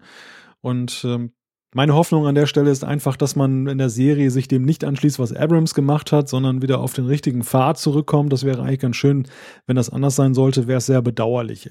Aber kommen wir zur, ja, Klingonen, die beschäftigen uns hier weiter. Das ZNAP oder ZNAP82 hat uns über trackcast.de den Hinweis geschickt, Duolingo bietet ab sofort oder ab, ab in ein paar Monaten klingonisch Sprachkurse an. Den Link werden wir dann gerne weitergeben. Ja, ich mache mal weiter mit Zuschrift Nummer 6. Der Bert, äh, einer unserer Stammhörer, äh, hat auf trackcast.de zwei Aspekte äh, geschrieben, die ich gern vortragen möchte. Ähm, er nimmt Bezug auf die letzte Folge mit Lab. Äh, erst recht, da ich unlängst über das Pen-and-Paper-Rollenspiel, äh, er gibt ja einen Jimdo-Link durch, äh, gestolpert bin, fand er die Folge ganz toll. Es handelt sich nämlich bei dem Projekt um ein kostenloses Fanprojekt, welches schon lange existiert und ständig weiterentwickelt wird. Und ähm, das ist wirklich ganz interessant, denn äh, da ist ein Pen-and-Paper-Rollenspielregelwerk, ähm, das Ganze nennen die NRPGA, äh, was äh, komplett ausgearbeitet dort herunterzuladen ist und äh, recht interessant aussieht. Link stellen wir in die Show Notes. Dafür, dass es kostenfrei ist, ist echt eine tolle Sache. Zweiter Punkt, ähm, die Bert fragt, wie wäre es, wenn ihr ein Chat-System anbieten würdet? Aus anderen Podcasts kenne ich zum Beispiel Discord. Dies stellt eine Mischung aus äh, ERC und modernen Features dar und ist kostenlos und bedarf keiner Anmeldung. Äh, ja, danke für den Tipp, aber im Moment äh, fehlt mir so ein bisschen die Fantasie, wie wir ein Chat-System irgendwie reinbasteln sollen, da wir ja keine Live-Podcasts mehr machen. Oder habt ihr eine andere Idee, Jungs? Ja, also ich weiß nicht, ob sich äh, speziell auf Live-Podcasts bezog oder einfach als äh, auf eine Dialogmöglichkeit zusätzlich zu äh, zu dem Kontaktformular und Facebook und Twitter und E-Mail. Und die Webseite. Jo. äh, witzig, ja, witzigerweise habe ich in den letzten Wochen irgendwie mehrfach äh, Hinweise auf Discord bekommen und Mensch, probier das doch mal aus, lass uns doch mal Discord benutzen. Ähm, ich will da auf jeden Fall mal reinschauen und wenn sich das jetzt für uns anbietet, dann kann man da ja gerne mal gucken, ob sich das oder wie gut sich das einbinden, einbetten lässt. Äh, ich meine, wenn wir damit wenig Aufwand haben und einen Mehrwert schaffen, dann spricht ja nichts dagegen. Ja, dann äh, mache ich doch mal gleich weiter. Ja, hau rein. Mit der nächsten Zuschrift von Leutnant Kommandant Daten. Interessant, wie schwachsinnig einige Namen klingen, wenn man sie einfach nur übersetzt. Oder uninteressant und uninspiriert. Das war jetzt nicht auf den Linkname bezogen natürlich, sondern auf Data. Also, Leutnant Kommandant Daten fragt uns auf tricast.de äh, oder schreibt, ich fand es sehr interessant und als Mensch, der sich selber ehrenamtlich in einer Gemeinschaft engagiert, kann ich sehr gut nachvollziehen, wieso es diese Gruppe gibt und was sie antreibt. Jetzt muss ich gerade noch erwähnen, es geht natürlich wieder um die Star Trek Live-Rollenspiele. Äh, weiter schreibt er, es ist eine gemeinsame Sache, das macht sie stark und es ist der einfach, äh, einfach der beste Weg, sich und seine Leidenschaft auszudrücken. Ich würde sofort damit machen und voll einsteigen, wenn ich nicht selbst so viel um die Ohren hätte. Ganz oder gar nicht. Ähm, und dann schreibt er noch, PS, lasst euch doch mal auf der FedCon blicken, würde mich freuen. Bin mittlerweile jedes Jahr dort und würde euch gern mal direkt ansprechen. Äh, also ich habe auf absehbare Zeit erstmal nicht geplant, zur FedCon zu fahren und ich glaube, bei euch sieht's ähnlich aus, oder? Hm, ja. ja. Äh, allerdings habe ich mitbekommen, dass es eine Comic-Con in Hannover geben wird und zwar schon in ein paar Wochen. Ich glaube am 20. und 21. Mai. Äh, die hatten nichts mit Star Trek zu tun, soweit ich weiß, oder jedenfalls sind keine speziellen Star Trek-Gäste angekündigt. Es könnte aber sein, dass ich mich da blicken lasse. Ich bin noch unentschlossen, aber ich sag mal, meine Anreise hält sich ja in Grenzen. Sehr schön. falls, äh, falls da jemand meine Stimme unter den Gästen identifizieren kann. Äh, allerdings die Gäste irgendwo im Publikum. Ein, ein eigenes Panel habe ich noch nicht angefragt. Ich weiß nicht, ob wir eins bekommen. Doch, wir kriegen Würde- eins. Für Trackers doch. Ja, kriegen wir schnell organisiert, Ja. ne? In zwei Wochen. Kleiner Tipp, fragt einfach nach dem Mann mit dem Bart.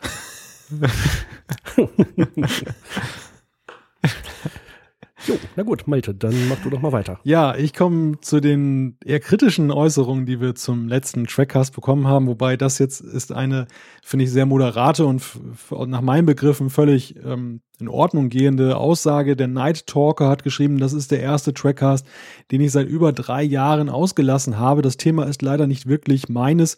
Ich hoffe, da kommen bald spannende. Und äh, ich finde, es ist völlig okay. Also äh, Natürlich wünscht man sich als Podcast-Hörer, dass jede Folge einen so begeistert, dass man sie hören möchte. Aber aus meinem eigenen Hörverhalten weiß ich, dass das beileibe nicht der Fall ist. Und trotzdem kündige ich dann meinen Lieblingspodcasts nicht immer gleich die Freundschaft, wenn mir ein Thema nicht in Kram passt. Und ähm, obwohl meine beiden Mitpodcaster wahrscheinlich sagen werden, äh, hinterher, ich soll mich doch mal zurückhalten und soll das gar nicht ansprechen. Es gab ja einige Aussagen zu unserem Lab-Thema, was ich sehr interessant fand, ähm, die dann dahin gingen von wegen, ich habe euch jetzt ewig gehört und das Thema finde ich voll blöd und jetzt bin ich weg. Und da muss ich sagen, Reisen soll man nicht aufhalten, geht. Wenn, wenn ihr so kleinkariert seid, dann geht, dann will ich euch ja auch nicht mehr hören oder sehen. Das ist einfach so, weil das ist einfach Schwachsinn. Also ähm, man, man kann geteilter Meinung sein über Themen, man kann auch sagen, wenn einem Themen nicht gefallen. Ich finde das auch völlig okay. Für uns ist ja auch ein Gradmesser, ob wir mit unseren Themen einen, einen Nerv getroffen haben oder nicht. Aber wir wollen hier eine gewisse Vielfalt darstellen. Ich finde, das machen wir auch ganz gut mit Gästen und gleichermaßen aber auch mit der Auswahl der Serien und Filme, die wir hier besprechen. Und dass da nicht jedes Thema schmeckt, wenn man auf einen Themenmix setzt. Das ist nun mal so, wir sind nicht monothematisch. Und ähm, ja, ich glaube, ich habe alles gesagt. Ja, das, das sehe ich aber ganz genauso. Ähm, also wenn mich mal irgendwo ein Thema nicht interessiert, dann überspringe ich das halt. Und ja, wenn mich der ganze Podcast nicht mehr interessiert, ist ja auch okay. Aber jetzt zu sagen, so dieses Thema interessiert mich nicht und jetzt höre ich euch nicht mehr, boah, Pech. Also, nee, da weiß ich da echt nicht mehr, was ich zu sagen soll. Ja, ist ja auch Unsinn. Was soll denn damit diese Aussage provoziert haben? So, ach nein, bitte, bitte, komm zurück. Wir machen jetzt nur noch Themen, die dir gefallen. Ja, ist, ne? Natürlich nicht. Wir machen nur Themen, die uns gefallen. Genau. Richtig. das ist ganz einfach, die Logik.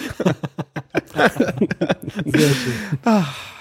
Und wo wir bei Themen sind, die uns gefallen, Thorsten, was gefällt dir denn? Ja, Zuschrift Nummer 9. El Torbino hat uns eine E-Mail geschrieben und das reichen wir auch nochmal nach. Das ist nämlich das Video, wo diese möglichen Klingonen-Fotos äh, geleakt bzw. aufgetaucht sind, wo ich persönlich glaube, ist aber nur meine persönliche Meinung, dass es keine Klingonen sind. Ähm, ja, ist ein YouTube-Video vom Typ, der total begeistert ist und äh, BB-8 und die Enterprise äh, treffen sich im Intro des Videos äh, auch ziemlich lustig anzusehen. Ja, aber ich schweife ab. Jan, mach doch mal weiter, bevor ich mich jetzt hier wieder um Kopf und Kragen rede. Genau, Christoph Voss Erkelenz hat uns eine E-Mail geschrieben und äh, der meint, beim Surfen in den unendlichen Weiten des Internets habe ich einen interessanten Beitrag über Michael Dorns Ablehnung, einen Charakter in Star Trek Discovery darzustellen, gefunden. Äh, auch den Link werden wir natürlich in die Shownotes packen. Und ähm, ja, ganz kurz zusammengefasst, soweit ich die Sache verfolgt habe, sagt Michael Dorn, ähm, äh, er, es gab Gespräche, ob er bei Discovery mitspielen soll und äh, man habe ihm so ungefähr ein Prozent dessen geboten, was er zuletzt bei TNG verdient hat. Und da war er der Meinung, das geht nur wirklich nicht. Also ja, eine, eine finanzielle äh, Abneigung quasi. Und weiter geht's mit Malte. Ja, ich weiß gar nicht, wer diesmal die Zuschriften hier eingestellt hat, dass die ganz kurzen alle am Anfang sind und nach hinten raus wird's immer länger. ich habe jetzt den Joe, der hat uns eine E-Mail geschrieben und der hat sich sehr ausführlich mit Voyager beschäftigt und dem Verhältnis zu den Borg, beziehungsweise wie die Borg hier in Voyager dargestellt werden. Und er schreibt, ich habe die letzten Monate nochmal Voyager von Anfang bis Ende geguckt. Mein Fazit, es war nicht so schlecht, wie ich es in Erinnerung hatte, vor allem die späteren Staffeln und es gibt auch sehr gute Folgen, aber alles in allem ist es trotzdem nicht so berauschend. Abgesehen von dem schon arg nervigen Running Gag mit dem übergroßen Shuttle-Vorrat der Voyager, der absoluten Unfähigkeit, das Schiff gegen Bedrohung von innen zu schützen, Zitat Captain, ich registriere einen nicht autorisierten Shuttle-Start, einen unautor unautorisierten Zugriff auf System XYZ, blockieren, kann ich nicht, ich wurde aus dem System ausgesperrt, dann der Tatsache, dass die Voyager regelmäßig wie frisch aus dem Raumdock aussieht, trotz massivster Schäden, obwohl ja anscheinend immer Ressourcenknappheit herrscht. Dennoch wird mal eben ein komplett neues Raumschiff in Form des Delta Flyers gebaut, gleich zweimal. Und Janeways immer wieder extrem fragwürdigen Entscheidungen gibt es ein weiteres ganz großes Problem mit der Serie. Leider hat Voyager in meinen Augen die Borg ad absurdum geführt. Ja, und Joe legt das dann im Folgenden so ein bisschen dar, einerseits mit der Borg-Königin und äh, aber vor allem mit der Frage, die Verhältnismäßigkeit der Mittel, dass die Borg halt total übermächtig dargestellt werden, riesige Raumflotte haben, ja ihre Homebase sozusagen im Delta-Quadranten haben und dann kommen sie immer nur mit einem Kubus und, und jedes Mal geht die Voyager siegreich aus, diesen, aus diesen Begegnungen hervor, bis hin ja zur Heimreise dann im Endspiel. Und ich komme mal gleich zu der Frage, die Joe an uns richtet. Ich würde gerne wissen, wie ihr das seht. Klar muss man immer dramaturgische und erzählerische Kompromisse eingehen, aber in diesem Fall wurde das zu weit getrieben, finde ich. Wollen wir das vertagen auf äh, Voyager, die Voyager Trackcasts? Ich denke mal, das ist ein Thema, ja. das ja unweigerlich dann auch mit der spätestens siebten Staffel, aber eigentlich auch schon vorher, ab der vierten Staffel geht das ja schon los mit dem Borg-Thema. Das wird uns immer wieder begegnen. Und wenn wir das jetzt hier in zwei Minuten beantworten, dann ich will nicht sagen, nehmen wir mit unseren Trackcasts was vorweg. Ich glaube, die sind fundierter. Ähm, es, ver es verlangt eine fundiertere Antwort, sagen wir mal so. Ja. Und wir können die Antwort geben, aber nicht jetzt. Oh, oh Cliffhanger. Cliffhanger. Düm, düm, düm, düm. Louis das, oh. genau. ja, in diesem Sinne weiter bitte mit Thorsten. Das war ja jetzt wie Riley gelauscht hat, ne? In der Krankenstation bei McCoys Logbucheintrag. Richtig. Toll, wir sind echt toll. So, Zuschrift, Zuschrift, ich bin auch schon total durcheinander. Zuschrift Nummer 12. Der Warfaktor hat uns eine E-Mail geschrieben, eine sehr, sehr schöne und sehr, sehr, sehr lange E-Mail. Die kann ich gar nicht in Gänze vorlesen, äh, deswegen ein kleiner Auszug. Hallo Trackcast-Team, ich höre euch seit November 2016, habe bisher alle, fast alle Folgen angehört und finde den Trackcast wirklich klasse. Bisschen später schreibt er, ich habe mir Gedanken über künstliche Intelligenz, also KI, gemacht. In Star Trek sehen wir mit Data, Lore, James Moriarty, dem Holodoc und einigen anderen Figuren interessante Charaktere, die entweder Androiden oder Hologramme sind und damit künstlich geschaffene Lebewesen darstellen, die über ein Bewusstsein und eine künstliche Intelligenz verfügen. Ähm, Warfactor schreibt weiter, sein Lieblingscharakter in TNG ist Data. Er ist für mich der interessanteste und auch der sympathischste Charakter. Ich finde die Idee, einen Androiden wie Data als Hauptcharakter einzuführen, total faszinierend. Ja, wir haben das Ganze ja auch immer in den Trackcasts thematisiert und auch Data hat ja seine ganz tollen und speziellen Folgen bekommen. Wie ich ja persönlich finde, die in der zweiten Staffel die Folge Wem gehört Data thematisiert das Ganze ja.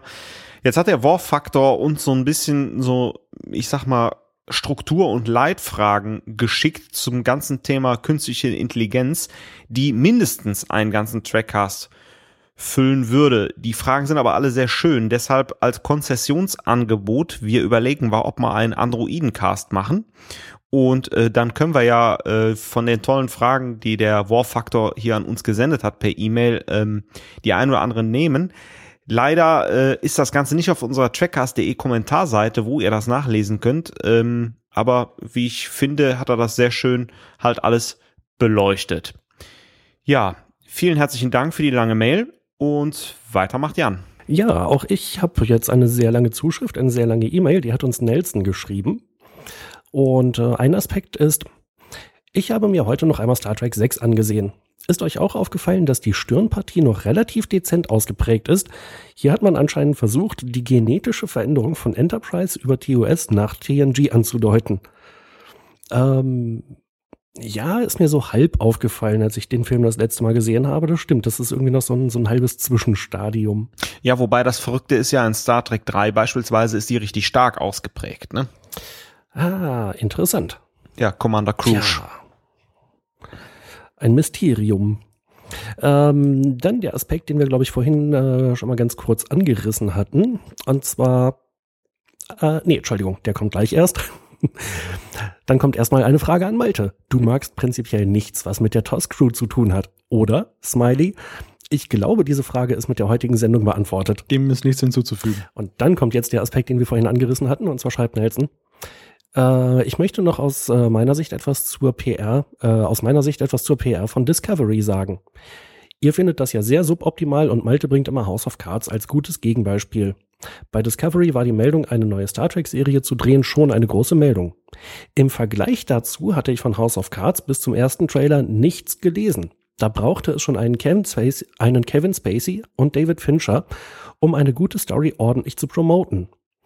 Discovery hat die Marke Star Trek als Fluch und Segen zugleich zu bieten. Hier braucht man keinen Kevin Spacey, um Aufmerksamkeit zu erzeugen. Allerdings halte ich sehr viel von Jason Isaacs, aber er ist kein Oscar-Preisträger. Ja, also hier so ein, so ein bisschen Gegenbeispiel dazu, wenn wir beispielsweise die ja, Discovery und House of Cards vergleichen. Ähm, dann schreibt Nelson unter anderem noch, ich denke manchmal an die Erstausstrahlung von TNG zurück und dass ich alle Infos dazu nur aus der Fernsehzeitung hatte, da es kein Internet gab. Und im Vergleich zu allen anderen Serien, die es damals gab, waren auch Staffel 1 und 2 sehr gut. Aus heutiger Sicht und den darauf folgenden fünf besseren Staffeln, die ersten beiden als schlecht zu bezeichnen, ist verständlich, aber etwas einfach. Das ist ein interessanter Gedanke, finde ich. Ähm, die Erstausstrahlung habe ich definitiv nicht gesehen oder nur ausschnittsweise damals. Mm, insofern kann ich heute echt nicht mehr sagen, wie die ersten Staffeln angekommen sind. Äh, insofern bleibe ich jetzt mal dabei, was wir ja auch vorhin wieder gemacht haben, zu sagen, dass aus heutiger Sicht die ersten beiden Staffeln der äh, von TNG schon, naja, bei weitem nicht so gut waren wie die danach folgenden, um es mal diplomatisch zu sagen. Ja, ich glaube, ich können, wir können uns darauf einigen, dass wir das halt aus der Gegenwart betrachten, denn es gibt ja zu vielen Serien und eigentlich zu allem von Star Trek ja Betrachtungen auch aus einer Zeit, die der Erstausstrahlung nahe liegt. Also wenn ich alleine unseren Episodenguide Voyager denke, der ist ja sehr aus der Perspektive geschrieben der, der damaligen Zeit der Erstausstrahlung. Und ähm, aus der Retrospektive, aus der heutigen Sicht, stellt sich ja auch manches ganz anders dar. Und natürlich ausschließlich positiver. ja. Nelson hat noch eine Empfehlung, nämlich die Serie The Expense. Kann er sehr empfehlen, wer das noch nicht gesehen hat. Äh, dem schließe ich mich einfach mal an. Und dann hat er noch einen interessanten Link zum Thema Lichtgeschwindigkeit und Reisen mit hoher Geschwindigkeit. Ähm, den, denke ich, packen wir einfach mal mit in die Show Notes. Und äh, so kleiner Tipp, ähm, weil das halt sehr viel war, was Nelson uns geschrieben hat. Wenn du das nächstes Mal nicht als E-Mail schreibst, sondern als äh, Kommentar auf der Trackcast-Seite, dann können halt im Prinzip alle anderen äh, Leser da auch mit reingucken. Äh, weil wir jetzt halt, naja, das ist so viel, dass wir halt leider nicht alles vortragen konnten. Gut, und das war's, glaube ich, mit dem Feedback für heute. Ja, da sage noch mal einer, dass wir uns für TOS äh, nicht genug Zeit nehmen mit Blick auf die Laufzeit der heutigen Episode oder der, der heutigen Folge des Trackcasts Nummer 59. Und ähm, ja, ich gucke in erschöpfte Gesichter. Ich glaube, Anekdoten und dergleichen sind heute nicht mehr zu erwarten. Oh, doch, doch. Ausgerechnet. Natürlich. Wo denkt ihr hin? in, der, in der ersten Folge nach Produktionsreihenfolge äh, da baut der Gary Mitchell doch irgendwie so ein Grab für Captain Kirk und da steht drauf James R. Kirk. Also der, der erste Buchstabe seines zweiten Namens, wofür auch immer steht, das war ein R. Ähm, in einer von den späteren Folgen, ich glaube, es war sogar Kordos der Henker, da steht Kirk mal vor seinem Quartier und da steht schon auf der Plakette James T. Kirk. Also offensichtlich war Gary Mitchell doch nicht allmächtig, wenn er nicht wusste, wie James Kirk mit vollem Namen heißt. Ja, sehr schön. Sehr schön beobachtet. Den Kratzer haben wir ja auch nicht aufgelöst, ne? Weil äh, Jan Ach, Janice kratzt ja äh, äh, Kirk und der äh, man hat benutzt irgendwie so eine gespiegelte äh, Darstellung. Mal ist der Kratzer rechts, mal ist er links. Ja, genau. ja, wobei das von Jan hat mir besser gefallen. James R. Kirk. Also hätte James T. hätte ja nichts passieren können. Das ist nur der Grabstein von James R. Kirk. Er ist aber James T. Kirk, deswegen hätte er den Gary Mitchell mal schalten und walten lassen können da an der Stelle. Dann würde ich sagen, war dies der 59. Trackcast. Wenn ihr uns schreiben möchtet, schickt uns eine E-Mail an post.trackcast.de, klickt auf den Gefällt mir-Button bei Facebook oder folgt uns auf Twitter. Alle Infos zur Sendung gibt es auch auf www.trackcast.de. Wir freuen uns, wenn ihr auch beim nächsten Mal wieder einschaltet. Bis dann, macht es gut oder um es mit Louis de Finesse zu sagen, oh! Adios. Und tschüss.